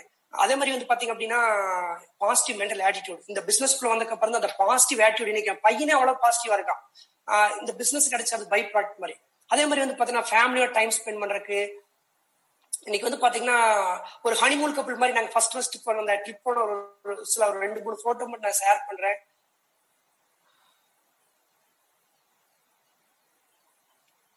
பார்த்தீங்கன்னா ஜஸ்ட் இப்போ நான் ட்ரைவ் பண்ணிட்டு இருக்கிற car Skoda super fully loaded ஆக்சுவலாக ஒரு புதுசு வாங்கல செகண்ட் ஹேண்ட் தான் வாங்கினோம். அது இஎம்ஐ வாங்கல. Fully hundred percent cash pay பண்ணி வாங்கினேன். ஈவன் டூ வீலர் கூட என்கிட்ட கிடையாது. எங்க போனாலும் இதே கார் தான். இன்னைக்கு பாருங்க ஃபேமிலியோட வந்து பார்த்தீங்கன்னா வி ஆர் என்ஜாயிங் இது வந்து நாங்க ஃபர்ஸ்ட் ரெண்டாவது ஃபாரின் டூர் துபாய் போன எடுத்தது. மேரேஜ் ஆகி டென் இயர்ஸ் கழிச்சு போறோம். கிட்டத்தட்ட வந்து பாத்தீங்கன்னா ஒரு ஹனிமூன் கப்பிள்ஸ் மாதிரி தெரியும் ஆக்சுவலா யாரும் வந்து சொல்ல முடியாது. மேரேஜ் இவங்க டென் இயர்ஸ் ஆச்சு அப்படின்னு. We are enjoy like anything கண்டிப்பா இந்த பிசினஸ்க்கு ஒவ்வொருத்தரும் வந்து பாத்தீங்கன்னா ஒரு ஏழு ஸ்டிப்பா அட்லீஸ்ட் என்ஜாய் பண்ணணும். அதுக்கப்புறம் வந்து பாத்தீங்கன்னா இந்த ஃப்ரீடம் லைஃப் அந்த ஜாப் ஆக்சுவலா ஜாப் ரிசைன் பண்ணிட்டு அடுத்த நாள் வந்து காலையில எனக்கு அந்த அந்த பன்னெண்டு பதிமூணு வருஷம் பழக்க தோசத்துல காலைல எந்திரிச்சு பண்ணிட்டு குளிச்சடியே எட்டு மணிக்கு வந்து பாத்தீங்கன்னா என்ன பிரேக்ஃபாஸ்ட் இல்லையா? ஆபீஸ் போனோம் கேக்குறேன் என்ன மறந்துட்டியா? நீ தான் நீ ரிசைன் பண்ணிட்டீல வேலைக்கு பண்ண அப்பா அப்போ ஒரு ஹாப்பினஸ் வந்துச்சு பாருங்க. அப்பவே படுத்து தூங்கிட்டேன். எனக்கு லைஃப்ல நிறைய டைம் ட்ரீம் பிரேக்ஃபாஸ்ட் சாப்பிட்டு படுத்து தூங்கணும் லஞ்சுக்கு அப்புறம் தூங்கணும் அப்படின்னு அந்த பன்னெண்டு பதிமூணு வருஷம் சான்ஸே கிடைக்கல. இந்த அந்த ஃப்ரீடம் லைஃப்ல இன்னைக்கு நான் எப்ப கண்ணு திறக்குதோ அப்ப எந்திரிக்கிறோம் எப்ப நினைக்கிறோம் தூங்குறோம். எவ்ரிடே சண்டே ஷார்ட் பிலிம் நடிக்கிறதுக்கு போறேன். காலேஜ் பசங்க நிறைய ஃப்ரெண்ட்ஸ் இருக்காங்க. வீஸ்லாம் பசங்க அப்போ போட்டோ ஷூட் கூப்பிடுவாங்க அந்த காலேஜ் லைஃப் சதீஷ் சைல சொல்லும் சொன்னாங்க இந்த college life version two point o எக்ஸாக்டா வந்து பார்த்தா அந்த காலேஜ் லைஃப் என்ஜாய் பண்ணிட்டு இருக்கோம். எனக்கு வந்து பாத்தீங்கன்னா இது நிறைய பேருக்கு கோப் கொடுக்குறோம். நான் வந்து சம்பாரிச்சேன் நான் அப்படிங்கிற தாண்டி எனக்கு உண்மை இந்த பிசினஸ்ல சில இன்சிடென்ட் வந்து எனக்கு மனசு டச் பண்ணிடுச்சு. ஒரு இன்சிடென்ட் வந்து பாத்தீங்கன்னா ஒரு கப்பலுக்கு வந்து மேரேஜ் ஆகி பத்து வருஷம் குழந்தை இல்ல. நிறைய ட்ரீட்மெண்ட் பார்த்து ரெடி பண்ண முடியல. ஒரு பிசிஓடி ப்ராடக்ட் இருந்துச்சு அவங்களுக்கு. இந்த ப்ராடக்ட் வந்து அடிஷனல் எடுத்துக்கன்னு சொல்லி கொடுத்தோம். அவங்க சரி ஓகே எடுத்துக்கிட்டு எடுத்தாங்க. ஒரு ஃபிஃப்த் மந்த்ல வந்து பீரியட் நார்மல் ஆச்சு. அதுக்கப்புறம் வந்து பாத்தீங்கன்னா சிக்ஸ்த் மந்த் வந்து அந்த லேடி கன்சீவ் ஆனாங்க. இன்னைக்கு அவங்களுக்கு ரெண்டு குழந்தை இருக்குது. அவங்க அவ்வளவு ஹாப்பி அவங்க ஒரு நாள் எனக்கு கூப்பிட்டு உங்க போட்டோ அனுப்பிடுங்க அப்படின்னாங்க. எதுக்கு என்ன இல்ல எங்க வீட்டுல வைக்கணும். எங்க எங்க தலைமுறையை வந்து உங்களை மறக்கக்கூடாது. எங்களுக்கு இன்னைக்கு ஒரு தலைமுறை வந்திருக்குன்னு நீங்க தான் காரணம்னு சொன்னாங்க. ஐ வாஸ் சோ என்ன சொல்றது? ஈந்துவக்கம் இன்பம்ங்கிறாரு. அந்த சந்தோஷம் சொல்றதுக்கு அளவே இல்லை. அதான் நான் சம்பாரிச்சோட இந்த மாதிரி சொல்லும்போது இன்னொருத்தர் அது மாதிரிதான். இப்ப ரீசெண்டா கொஞ்சம் வருஷத்துக்கு முன்னாடி வந்து என் ஃப்ரெண்டு தான் கிளாஸ் தான். ரொம்ப வருஷத்துக்கு மேரேஜ் தள்ளி போயிட்டு இருந்துச்சுன்னா ரொம்ப ஒபேஸ் இருந்தாரு. அதுக்கப்புறம் இந்த வகம் கொடுத்ததுக்கு அப்புறம் நல்லா வெயிட் ரெடியூஸ் பண்ணாரு ஒரு ஆறு மாசத்துல. அதுக்கப்புறம் மேரேஜ் செட் ஆனதுக்கப்புறம் ஃபர்ஸ்ட் பத்திரிக்கை என்கிட்ட கொடுத்த மச்சி. நீ மட்டும் இந்த ப்ராடக்ட் கொடுத்த எனக்கு வெயிட் குறை எனக்கு கல்யாணம் ஆயிருக்காதுடா அப்படின்னு சொல்லிட்டு கொடுக்கும்போது சோ ஹாப்பி அது மாதிரி நிறைய பேருக்கு இந்த மூட்டு வலி கொடுத்து ஒரு பாட்டிக்கு வந்து பாத்தீங்கன்னா மூட்டு வலி கஷ்டப்பட்டு இருக்கிற பாட்டிக்கு இந்த ப்ராடக்ட் எல்லாம் கொடுத்து அவங்களுக்கு மூட்டு வலி ரெடி ஆகும் போது அவங்க சும்மா சொல்லுவாங்க தம்பி நீ கொடுத்த அந்த ப்ராடக்ட் நீங்க நல்லா நடக்கிறப்பான்னு சொல்லும் போது அது கூட ஒரு ஒரு கிளேஸ் ஃப்ரெண்ட்ஸ் ஒரு கேன்சர் பேஷண்ட் ஸ்டேஜ் டூ கிட்டத்தட்ட வந்து பாத்தீங்கன்னா ஒரு ஏழு ஹீமோதெரபி போகணும்னு டாக்டர் சொல்லியிருக்காங்க. ரெண்டு ஹீமோதெரபி பண்ணிட்டாங்க. கண்டிப்பா நம்ம பாட்டு கேன்சர் கியூர் ஆகாது பட் அவங்க டாக்டர் கிட்ட கேட்டு நீங்க சாப்பிடுங்க கூட சப்போர்ட் பண்ணுன்னு சொல்லி தான் கொடுத்தோம். டாக்டர் வந்து எடுத்துட்டு சொல்லியிருக்காங்க. எடுத்ததுக்கு அப்புறம் எடுத்தாங்க. ஏ ரெண்டு ஹீமோதெரபிங்க வந்து பாத்தீங்கன்னா ஏழு ஹீமோதெரபி பண்ண வேண்டிய இடத்துல மூணு ஹீமோதெரபிலேயே வந்து பாத்தீங்கன்னா உங்களுக்கு ட்ரீட்மெண்ட் ஸ்டாப் நார்மல் ஆயிடுச்சுட்டாங்க அந்த முடி கூட்டத்தில் முளைக்க ஆரம்பிச்சிருச்சு. அவங்க அவ்வளவு ஹாப்பி இன்னைக்கு டீச்சரை பாயிண்ட் ஒர்க் பண்ணிட்டு இருக்காங்க. ஒரு நாள் எங்களை வந்து ஒரு விருது கூப்பிட்டாங்க. எனக்கு அப்போ வந்து நான் நான்வெஜ் இப்ப நான்வெஜ் சாப்பிட்றேன். அப்ப நான்வெஜ் சாப்பிட மாட்டேன். ஆனா அவங்க அவ்வளவு நான்வெஜ் விருந்து பண்ணி வச்சிருந்தாங்க. ஆனா நான் சாப்பிட மாட்டேன்னு சொல்ல அந்த அன்புக்கு வேண்டி இன்னைக்கு சாப்பிட்டு வந்தேன். அன்னைக்கு அவ்வளவு எமோஷனல் எனக்கு ஃபீல் பண்ணேன். அதாவது இதெல்லாம் என்ன சொல்ற வருது அப்படின்னா பணத்தால வாங்க முடியாத சில விஷயங்கள். அந்த எமோஷனல் டச் அப்படின்னு சொல்றது. இதெல்லாம் அதே மாதிரி வந்து பாத்தீங்கன்னா ஹெல்த் மட்டும் கிடையாது. இவர் இப்போ ஒரு போன வாரம் ஒரு ரெண்டு மூணு நாளைக்கு முன்னாடி என்னோட டவுன் டீம்ல வந்து ஒருத்தர் வந்து பாத்தீங்கன்னா புதுக்கோட்டையில வந்து ரெவன்யூ டிபார்ட்மெண்ட்ல ஆர்ஐ லெவல்ல இருக்காரு. கூப்பிட்டு சொல்றாரு. அந்த கோர் பிளஸ் வந்ததுக்கு அப்புறம் டெய்லி பேஸ் உங்களுக்கு எவ்வளவு இன்கம் வருதுன்னு பாத்துக்கலாம் சார் என்னோட இன்கம் இப்பதான் பார்த்தேன். இந்த அடுத்த மாசம் வரக்கூடிய இன்கம் இந்த மாசம் வரும் இல்லையா? சார் நான் ஒரு இந்த கவர்மெண்ட் ஜாப்க்காக ரொம்ப கஷ்டப்பட்டு எக்ஸாம் எழுதி பாஸ் பண்ணி இன்னைக்கு ஒரு பதினஞ்சு வருஷம் இந்த போஸ்ட் இருக்கேன். அதுல வாங்கின விட அதிகமான சம்பளம் எனக்கு இந்த மாசம் வரப்போ சார் கிராஸ் ஆயிருக்குது அப்படின்னு ஷேர் பண்ணி thank you for this giving this ஆப்பர்ச்சுனிட்டின்னு சொன்னாரு. சோ ஹாப்பி இன்னொரு பையன் வந்து பாத்தீங்கன்னா இப்போ இந்த லாக்டவுன் பிசினஸ் ஒரு ஃபியூ ரெண்டு மாசம் முன்னாடி ஸ்டார்ட் பண்ணாப்ல முதல் மாசம் வந்து பாத்தீங்கன்னா ஒரு த்ரீ ஹண்ட்ரட் பாயிண்ட் என்ன பண்ணி ஒரு பிராண்ட் நியூ த்ரீ பர்சன்ட் வந்தாப்ல இந்த மாசம் ஒரு மூவாயிரம் நல்ல இன்கம் வந்துட்டு அவங்க வீட்டுல வந்து இபி பில் கட்டுறதுக்கு அவங்க அப்பா பெரிய பிசினஸ் மேன் தான். பட் இந்த லாக்டவுனால கேஷ் ஃபுல்லா ஸ்டாப் ஆயிடுச்சு. அவங்க வீட்டு இபி பில்ல வந்து ப்ரோ நான் தான் நீங்க எங்க வீட்டு இபி பில்ல ஆம்பே வந்து கட்டுறேன்னு சொல்லும்போது ஐ வாஸ் த்ரில்டு இதெல்லாம் வந்து பாத்தீங்கன்னா பணத்தால வாங்க முடியாத சந்தோஷம். அதான் நம்ம இந்த பிசினஸ்னால வந்து ஒரு ஜிஎம் வந்திருக்கலாம். பெருசா சம்பாரிச்சிருந்திருக்கலாம். பட் எத்தனை பேருக்கு இந்த மாதிரி சந்தோஷத்தை கொடுத்துருக்கு முடியும் ஃப்ரெண்ட்ஸ் அதே மாதிரி இன்னைக்கு நாங்க இந்த பிசினஸ் பண்ற சுச்சுவேஷன் பாத்தீங்கன்னா uh, சான்ஸ் இல்லை. இந்த கோர் பிளஸ் வந்ததுக்கு அப்புறம் ஐ வாஸ் ரியலி எக்ஸைட்டட் என்னன்னா அந்த இதுக்கு முன்னாடி வந்து இன்னைக்கு இன்னைக்கு இருக்கிற பிசினஸ் ட்ரெண்டுக்கா நான் சொல்றேன் நானு. ஃப்ரெண்ட்ஸ் ஆம்வே பிசினஸ் பத்து வருஷம் அட்வான்ஸ் ஆயிடுச்சு. பீப்புள் பத்து வருஷம் அட்வான்ஸ் ஆயிட்டாங்க. ரெண்டாயிரத்தி முப்பதுல என்ன மாதிரி பிசினஸ் பண்ணிருப்போம்? பிகாஸ் ஆஃப் லாக்டவுன் இன்னைக்கு ரெண்டாயிரத்தி இருபதுல அதை பண்ணிட்டு இருக்கோம். என்ன ரீசன் கேட்டீங்கன்னா நான் வந்து பாத்தீங்கன்னா இந்த பத்து வருஷம் ஆம்வே பிசினஸ்க்காக நைன்டி பர்சன்ட் எஃபர்ட் போட்டுருக்கீங்க இல்லையா? அது நைன்டி ஹண்ட்ரட் பர்சன்ட் எஃபர்ட்ல நைன்டி பர்சன்ட் எஃபர்ட் இந்த ரெண்டு மூணு மாசம் போடல. டென் பர்சன்ட் எஃபர்ட் தான். பட் பிசினஸோட க்ரோத் வந்து பாத்தீங்கன்னா three times four time grow ஆயிருக்கு. மெயின் அந்த கஸ்டமர் கம்யூனிட்டி அப்படிங்கிறது. மெயின் ஆன்லைன் அந்த கஸ்டமர் கம்யூனிட்டி பில்ட் பண்ணும்போது அது இந்த சி கோர் பிளஸ்ல என்ன பண்ணாங்க? இதுக்கு முன்னாடி என்ன இருக்குன்னா அந்த கஸ்டமருக்குன்னு தனியா லாகின் பண்ண முடியாது. அவங்களுக்கு பண்ணாலும் எந்த பெனிஃபிட்டும் இல்லைங்கும் போது ஆஹ், பெருசா பண்ண மாட்டாங்க. இந்த கோர் இந்த சி கோர் பிளஸ் லான்ச் ஆன உடனே அவங்க அந்த சிஎஸ்சி லான்ச் பண்ணாங்க. உங்களுக்கு ஒரு ஏபிஓ வந்து அவருக்கு ஒரு கஸ்டமரை ரெஜிஸ்டர் பண்ணி அந்த கஸ்டமர் கார்டு பர்ச்சேஸ் பண்ணா எக்ஸ்ட்ரா டென் பர்சன்ட் உண்மையில வந்து ஒரு நியூ ஏபிஓக்கு வந்து இதை விட எக்ஸைட்டிங் ஒரு கம்பெனி கொடுக்கறதுக்கு வாய்ப்பே இல்லை. இதை பத்தி உங்களால உங்களுக்கு புரியுமா எனக்கு தெரியல. ஆஹ் உண்மையில எனக்கு என்னன்னா இந்த பிசினஸ் வந்து நிறைய கஷ்டப்பட்டு நாங்க பண்ணிருக்கோம் என்ன ரீசனா பிசினஸ் பில்ட் பண்ணுவோம் திரும்ப கொஞ்சம் குறையும்.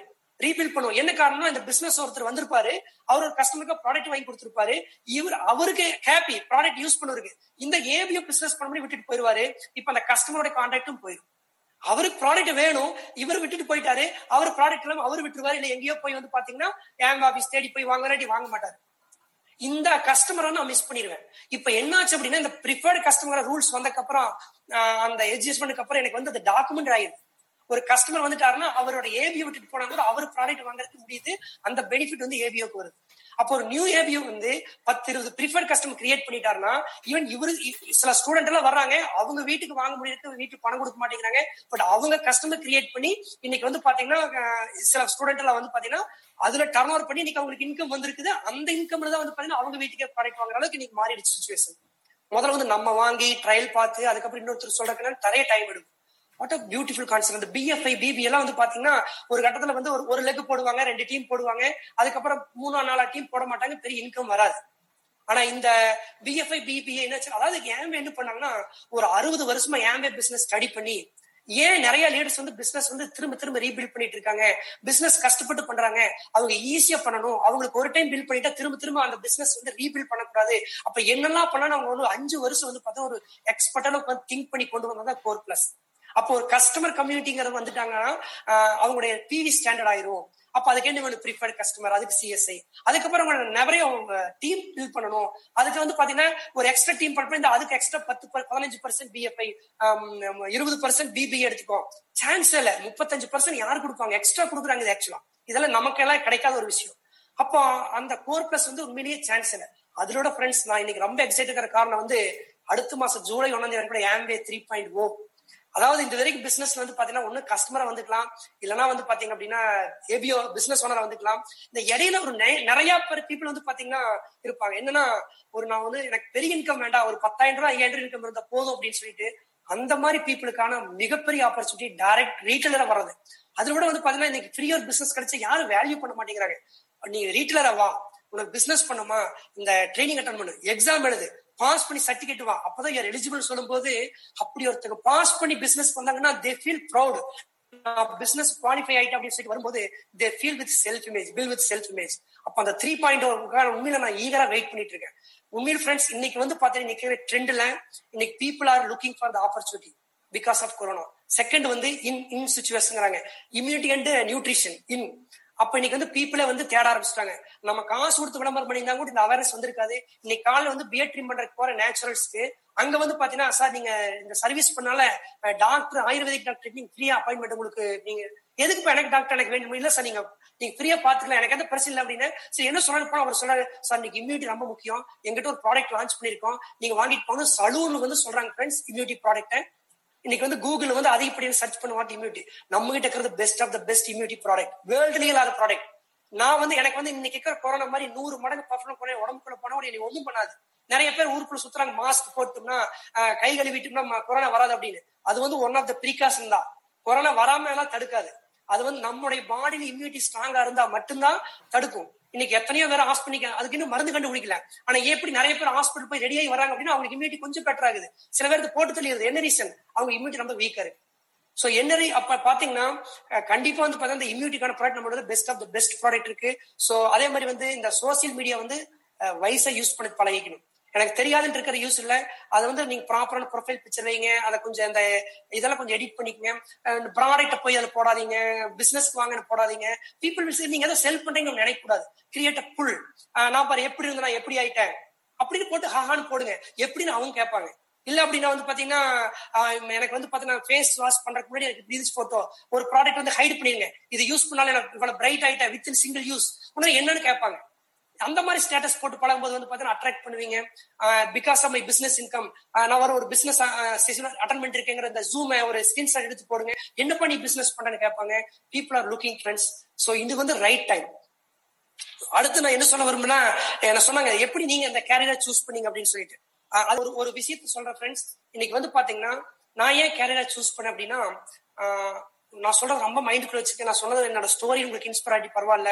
மேபி சார் இன்ஸ்பயர் இருக்கலாம் நான் ஏன் முடிவெடுத்தேன் ஃப்ரெண்ட்ஸ் ஒரு புக்ல படிச்சதான் இன்னைக்கு ஒரு மூணு கேட்டரி பீப்புள் இருக்காங்க. நீங்க எல்லாரும் என்ன சொல்லலாம் கேரியர் பில்ட் பண்றேன் நான் ஏன் டிப்ளமோ முடிச்சுக்கு அப்புறம் இன்ஜினியரிங் பார்ட் டைம் பண்ணேன்? I want to build my career நான் ஏன் சிக்ஸ் மார்க் கிரீன் பெல்ட் வாங்க அவ்வளவு பணம் கட்டி? I want to build my career ஏன் நான் வந்து பாத்தீங்கன்னா எக்ஸ்பீரியன்ஸ் இம்பார்ட்டன்ஸ் கொடுத்து I want to build my career so எல்லாரும் என்ன சொன்னாங்க? ஏப்பா படிக்கிற? டு பில்ட் மை கேரியர் எதுக்கு அந்த கம்பெனிக்கு போற? எதுக்கு அந்த சர்டிஃபிகேட் கோர்ஸ் எதுக்கு ஃபாரின் போற? ஐ டு பில்ட் மை ஒரு பில்ட் பண்றோம் அப்படின்னா கண்டிப்பா அசட்டா மாற முடியும் ஒரு பில்டிங் என்ன சொல்ற? பில்ட் பண்றாங்க. அப்ப அசட்டா மாறுது. ஒரு பிசினஸ் பில்ட் பண்ண சொன்னாங்க அசட்டா மாறுது. பட் இது நம்ம கேர் அப்படி ஆகுதுன்னு பாருங்க. இப்போ ஒருத்தர் என்ன பண்றாரு ஒரு பில்டிங் கட்டுறாரு. அவர் என்ன சொல்றாரு நான் ஒரு காம்ப்ளெக்ஸ் கட்டிட்டு இருக்கேன் பில்டிங் மை காம்ப்ளெக்ஸ் ஒருத்தர் பிசினஸ் ரன் பண்றாரு. ஹோட்டல் பிசினஸ் வச்சிருக்கேன் நான் பிசினஸ் பில்ட் பண்ணிட்டு இருக்கேங்கிறாரு. சோ கொஞ்சம் வருஷம் வந்து பாத்தீங்கன்னா ரெண்டு பேருமே பில்ட் பண்ணி முடிச்சிட்டாங்க. நானும் என்ன சொல்றேன்? நானும் என்னோட கேரியர் பில்ட் பண்ணிட்டு இருக்கேன். ஒரு டிகிரி முடிக்கிற அடிஷனல் டிகிரி படிக்கிற experience post I also building my career இப்போ ஒரு சினாரி எடுத்துக்கங்க. மூணு பேருக்கு ஒரு லட்சம் income super life style but ஒரு சுச்சுவேஷன் வருது. எனக்கு வந்து இந்த பிசினஸ் பண்ணிட்டு இருக்கும்போது கூட ஒரு டைம் வந்து பார்த்தா இந்த டிஸ்க் வந்து டிஸ்லோகேட் ஆகி நரம்பு அமுத்திட்டு இருக்கிற ஒரு சைடு பயங்கர பெயின் ஆக ஆரம்பிச்சது. அப்ப வந்து ஒரு மூணு மாசம் வந்து பாத்தீங்கன்னா எந்த ஆக்டிவிட்டி பண்ண முடியல. அந்த மாதிரி இன்ஆக்டிவ் சுச்சுவேஷன் அந்த காம்ப்ளெக்ஸ் வந்து ரெண்டு வருமா? எஸ் வரும். ஏன்னா அவருடைய அசெட் ஒரு ஹோட்டல் ஓனர் வந்து பிசினஸ் இன்கம் வருமா? வரும். ஏன்னா அவரோட பிசினஸ் நான் வேலைக்கு போறேன். எனக்கு இன்கம் வருமா? சார் எக்ஸ்பீரியன்ஸ் இருக்கு. சார் டிகிரி இருக்கு. போஸ்ட் ஜெனரல் மேனேஜர் போஸ்ட் வச்சிருக்கேன். அப்ப நான் பத்து வருஷம் பில் பண்ணனால என்னோட இன்ஆக்டிவ் டைம்ல எனக்கு இன்கம் வரல. செகண்ட் எனக்கு திடீர்னு ஹார்ட் கேஷ் தேவைப்படுது. ஒரு வீட்டு ஒரு கல்யாணம் ஒரு பெரிய மேஜர் ப்ராப்ளம் ஒரு ஐம்பது லட்சம் ஒரு உடனே தேவை. காம்ப்ளெக்ஸ் ஓனர் என்ன பண்ணுவாரு? அது பில் பண்ணிருக்காரு. அதை அடமானம் வைக்கலாம் சேல் பண்ணலாம். பிசினஸ் ஓனர் அந்த கம் ஹோட்டல் விற்கலாம் நான் எதை விற்க முடியும்? என்னோட டிகிரி விற்க முடியுமா? என்னோட எக்ஸ்பீரியன்ஸ் விற்க முடியுமா? என்னோட எக்ஸ்பீரியன்ஸ் இல்ல என்னோட போஸ்ட் ஜெனரல் மேனேஜர் போஸ்ட் கொஞ்ச நாளைக்கு யாருக்காவது வாடகைக்கு விட முடியுமா? நோ வே திங்க் பண்ண வேண்டியதா அதாவது I not putting to the job but at that is reality நம்ம பில் பண்ற பில் பண்றோம் எதை பில் பண்றோம்னு பார்க்கணும். மூணாவது சுச்சுவேஷன் நாளைக்கு வந்து அந்த காம்ப்ளெக்ஸ் ஓனர் வந்து பாத்தீங்கன்னா தன்னோட பையனுக்கு ட்ரான்ஸ்ஃபர் பண்ணுவாரு. அந்த பிசினஸ் ஓனர் வந்து தன்னோட பையனுக்கு பிசினஸ் கொடுப்பாரு. நான் எதையும் என் பையனுக்கு கொடுக்க முடியும்? என்னுடைய போஸ்டிவா என்னோட டிகிரிவா என்னோட எக்ஸ்பீரியன்ஸிவா இன்னும் அந்த அந்த கம்பெனிக்குள்ள ஒரு ஜூனியர் இன்ஜினியர் போஸ்டிங் கூட கொடுக்க முடியுமா எனக்கு தெரியாது. எனக்கு அந்த போஸ்ட் இருக்குமாங்கிறது வரைக்கும் தெரியாது. திங்க் பண்ண வேண்டிய விஷயம். கண்டிப்பா ஒரு காம்ப்ளெக்ஸ் இன்கம் ஒரு பிசினஸ் இன்கம் நல்ல இன்கம் தான். பட் அதுக்குன்னு இன்வெஸ்ட்மெண்ட் வேணும். பட் எக்ஸாக்ட் ஆம்வே பாத்தீங்க அப்படின்னா என்னுடைய பார்ட் டைம்ல இன்வெஸ்ட்மெண்ட் எல்லாம் நான் பில் பண்ணதுனால என்னாச்சுன்னா இன்னைக்கு வந்து பாத்தீங்கன்னா நான் அந்த மாதிரி ரெண்டு மாசம் படுக்கும்போது என்னுடைய ஜாப்ல இருந்து இன்கம் வரல. பட் என்னோட பிசினஸ் நான் யாரோடமே பேசல எந்த ஆக்டிவிட்டி பண்ணல. But my income was keep was growing because இது வந்து நான் அந்த பிசினஸ் இல்லாட்டி அந்த பிசினஸ் நடக்கும் செகண்ட் வந்து பாத்தீங்க அப்படின்னா நாளைக்கு வந்து பாத்தீங்கன்னா ஹார்ட் கேஷ் தேவைப்படுது. என்னோட பிசினஸ் விற்க முடியுமா? எக்ஸாக்ட் அந்த டீம் விற்க முடியும். ஃப்ரெண்ட்ஸ் நிறைய பேருக்கு தெரியாது. ஏமே பிசினஸ் உடைய அந்த rules and regulation class six போய் பாத்தீங்கன்னா யுவர் பிசினஸ் கேன் செல் நீங்க silver and above business build பண்ணிருந்தீங்கன்னா you can sell அப்படி நீங்க சேல் பண்ண முடியும். இப்போ என்னோட பிசினஸ் வித்தா கூட மினிமம் ஒரு கோடி ரூபாய்க்கு விற்கலாம் சோ இந்த நான் ஜாப் பன்னெண்டு வருஷம் பண்ணிருக்கேன் ஏமே பத்து வருஷம் பண்ணிருக்கேன் அங்கேயும் எனக்கு நல்ல இன்கம் வந்துருக்குது இங்கேயும் நல்ல இன்கம் வந்து பட் அங்க இருந்து அந்த வேலையை விட்டு நின்று ஏழு எட்டு வருஷம் ஆச்சு. அங்கிருந்து எனக்கு வரக்கூடிய இன்கம் ஜீரோ பட் இங்க இருந்து எனக்கு ஒரு வரக்கூடிய இன்கம் வந்து நான் பண்ணாலும் பண்ணாட்டி எனக்கு ஏன்னா ஒரு ஒன் க்ரோ அசெட் நான் கிரியேட் பில்ட் பண்ணிருக்கேன் அடுத்து வந்து பாத்தீங்கன்னா மூணாவது அந்த காம்ப்ளெக்ஸ்லயும் அந்த பிசினஸோட இன்னும் ஏமே ஒரு வெரி வசதி. என்ன ரீசன் கேட்டீங்கன்னா காம்ப்ளெக்ஸ் வந்து ஒரு குட்டி போடாது. பிசினஸ் வந்து இன்னொரு குட்டி போடாது. இன்னொரு பண்ணணும் இன்னொரு இன்வெஸ்ட் பண்ணும். பட் இங்க இருக்கிற லிவிங் அசெட் பீப்புள் நான் கம்பெனி அவங்க இன்னொரு பீப்புளை ஸ்பான்சர் பண்ணாங்க. இன்னும் பிசினஸ் பில்ட் ஆயிட்டு இருக்கும். So this is call living asset இதுக்கு ஈக்குவலா உலகத்துல எதுவுமே அசெட் கிடையாது. அப்ப என்னன்னா இங்கதான் நான் பில்ட் பண்ணிருக்கேன் so you have to think wisely அதுக்காக என் வேதம் சூப்பர் நான் சொல்ல வரல. என் was not perfect company perfect business சொல்லல. Everything is not perfect எனக்கு வந்து பாத்தீங்கன்னா ஒரு கம்பெனி ஜென்ரல் மேனேஜ் சொல்லும்போது ரொம்ப பெருமிதமா இருக்கும். நான் ஆம்பே பிசினஸ் பண்றேன்னு சொல்லும்போது யாரும் என்ன பெருமிதமா பார்க்க மாட்டாங்க. சோ அது எனக்கு தெரிஞ்ச இந்த பிசினஸ்க்கு ஒரு நெகட்டிவ் பீப்புள் வந்து பாத்தீங்க அப்படின்னா பெருசா ரெஸ்பெக்ட் பண்ண மாட்டாங்க. ஆம்பே பிசினஸ் பண்றேன்னு சொல்லுவாங்க வந்து பாத்தீங்கன்னா ஒரு ஜிஎம் இருக்கிறதையோ மேனேஜர் சொல்றதையோ ஒரு கம்பெனில வந்து ஹெட்டா இருக்க டீம் லீடர் சொல்ல பெருமையை பார்ப்பாங்க. பட் ஆம்பே பிசினஸ் பண்ணி எவ்வளவு சம்பாரி என்ன கார் வச்சிருக்கோம் அதை வந்து பெருசா பார்க்க மாட்டாங்க. அது எனக்கு தெரிஞ்ச ஒரு நெகட்டிவா தெரிஞ்சது. பட் என்னோட சந்தோஷம் எனக்கு முக்கியம். பிச்சைக்கார படத்துல ஒரு விளம்பரம் ஒரு டயலாக் வரும். அவர்த்த பிச்சு ஓடும்போது ஏன் அவங்க கழிகால் நல்லா தானே இருக்குது? எதுக்கு நீ வந்து இந்த மாதிரி பிச்சை எடுத்துட்டு கேட்டு போவான்? அப்ப அந்த பிச்சைக்கார பக்கத்துல இருக்கிற விஜயாட்டி சொல்லுவாள் பாரு இவன் போட ரெண்டு ரூபாய்க்கு நம்ம கண்ணை தோண்ட கண் இல்லாம இருக்கும் எதிர்பார்க்கற அப்படிங்கிற மாதிரி அடுத்து வந்து பாத்தீங்கன்னா பெருமிதம் நினைக்கிறக்காக வந்து பாத்தீங்கன்னா லைஃப் அடமான வைக்க முடியுமா? அதுக்கப்புறம் இந்த பிசினஸ் நிறைய பேர் கேட்பாங்க. ஏன் நல்ல ஜாப் அதையே விட்ட அப்படின்னு கேட்பாங்க. என்னால போய் ஒரு மணி நேரம் இந்த கதையெல்லாம் சொல்ல முடியாது ஆம்பே கம்பெனி பத்தி just I will give my smile அவ்வளவுதான். இட்ஸ் ஓகே அப்படின்னு மாதிரி. ஏன்னா அவங்களுக்கு என்னால புரிய வச்சுட்டு முடியாது.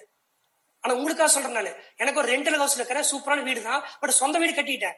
ஸோ ரெண்டல் ஹவுஸ் பிடிச்சி போச்சுங்கிறக்கா சொந்த வீடு விட்டுட்டு நான் ரெண்டல் ஹவுஸ் இருந்துட்டு இருப்பேன் இல்ல எனக்கு வந்து பாத்தீங்கன்னா ஒருத்தர் வந்து பாத்தீங்கன்னா ஒரு காமெடி இருக்கு. ஒருத்தர் வந்து பாத்தீங்கன்னா போட்டை தூக்கிட்டே சுத்திட்டு இருப்பாப்ல.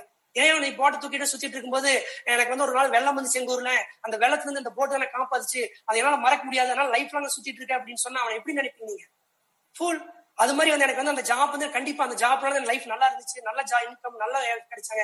பட் அதுக்காக வந்து நான் லைஃப் லாங் அந்த ஜாப் பிடிச்சிட்டே இருக்க முடியாது இல்லையா? I am really grateful for that job but அதுக்காக லைஃப் லாங் ஜாப்ல இருக்க முடியாது இல்லையா? எனக்குன்னு ஃப்ரீடம் வேணும்ல.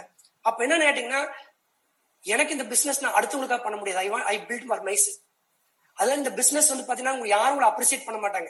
இன்ஃபேக்ட் நெட்ஒர்க் மார்க்கெட்டிங் பிசினஸோட பியூட்டி என்னன்னா நீங்க வந்து பாத்தீங்கன்னா உலகத்துல எல்லாரும் நினைக்கிற மாதிரி ஃபன் பிசினஸ் ரிஸ்க் கிடையாது. பார்ட் டைம்ல பண்ணலாம். யார் வேணாலும் பண்ண முடியும். ஆனா என்ன ஒரே மைனஸ் பண்ணேன்னா கொஞ்ச நாளைக்கு வந்து ஜெயிக்கிற வரைக்கும் பீப்புள் சொல்றது கொஞ்சம் காது விட்டு கேட்க கூடாது அந்த இடத்துக்கு கொஞ்ச நாள் என்ன ஆரம்பத்துல எல்லாருமே கிரிட்டிசைஸ் பண்ணாங்க. இன்ஃபேக்ட் ஃபேமிலி கிரிட்டிசைஸ் பண்ணாங்க. பட் அந்த நேரத்துல வந்து பாத்தீங்கன்னா நான் ஒய்ஃப் தான் தேங்க் பண்ணணும்.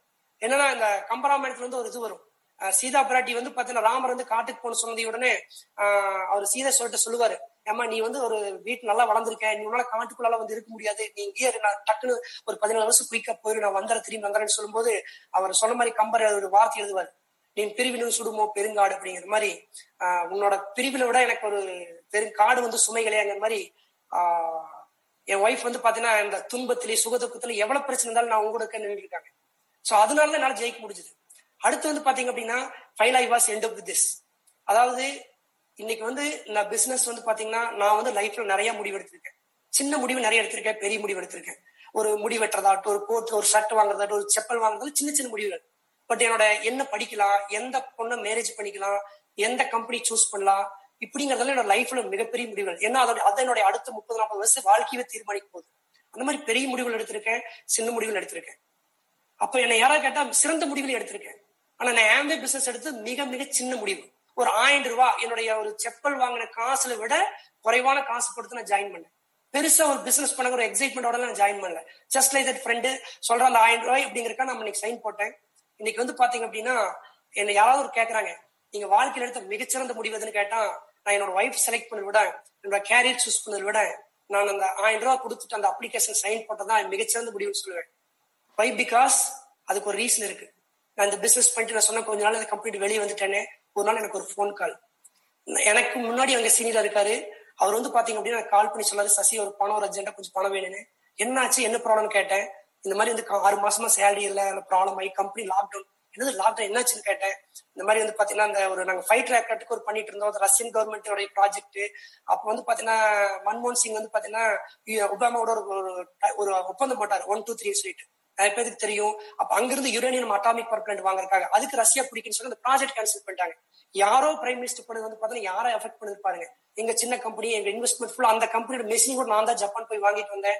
அதுக்கப்புறம் வந்து பாத்தீங்கன்னா அந்த ப்ராஜெக்ட்டுக்கான order total loss so partnership product company lockdown situation போயிடுச்சு. ஒரு பிளான்ட் வித்துட்டாங்க.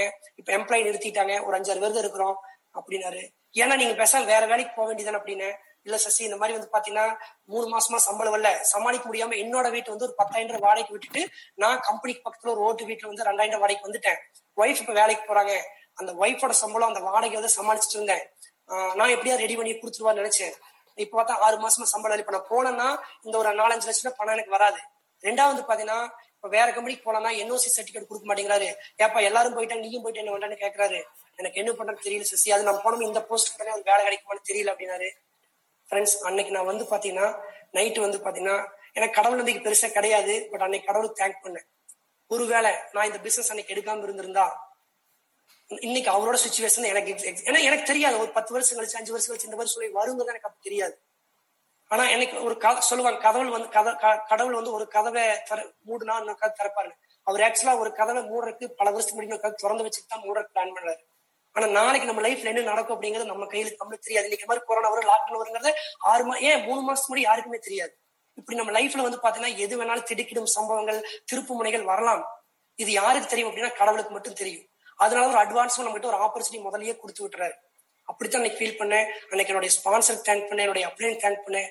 அன்னைக்கு வந்து பாத்தீங்கன்னா உண்மையில அன்னைக்கு நான் ஃபீல் பண்ண ஒரு இதுக்கு அளவே இருக்காது. சோ ஃப்ரெண்ட்ஸ் இன்னைக்கு உங்க கையில இந்த ஆப்பர்ச்சுனிட்டி கிடைச்சிருக்கு அப்படின்னா யூ டோன்ட் நோ அடுத்த ஒரு அஞ்சு வருஷம் மூணு வருஷம் அடுத்து கொரோனா மாதிரி வேற என்ன வரும். அடுத்து பத்து வருஷம் கழிச்சு என்ன நம்மளுக்கு தெரியாது. பட் இந்த பிசினஸ் இன்னைக்கு நம்மளுக்கு வாய்ப்பு கிடைச்சிருக்குது. இதை ஸ்ட்ராங்கா பில்ட் பண்ணி ஒரு பத்து வருஷத்துக்குள்ளே அது அட்லீஸ்ட் ஒரு டைமண்ட் ஆகி நம்ம ஏஎஸ் அண்டிக்கு நினைச்சு ஒரு டைமண்ட் போயிட்டு அப்படின்னா எப்பேற்பட்ட பிரச்சனை வந்தாலும் நம்ம இவன் இந்த கொரோனா வந்து எனக்கு எந்த விதத்திலையும் பாதிக்கல. இவன் அந்த கம்பெனியோட எம்டி கூட இன்னைக்கு பாதிப்புல இருக்காரு. ஆனா எனக்கு வந்து எந்த விதத்திலையும் பாதிக்கல. So friends build it strong build it uh, right and see at the top. Thanks for the opportunity. டிடிஎம் பண்ணு. யூ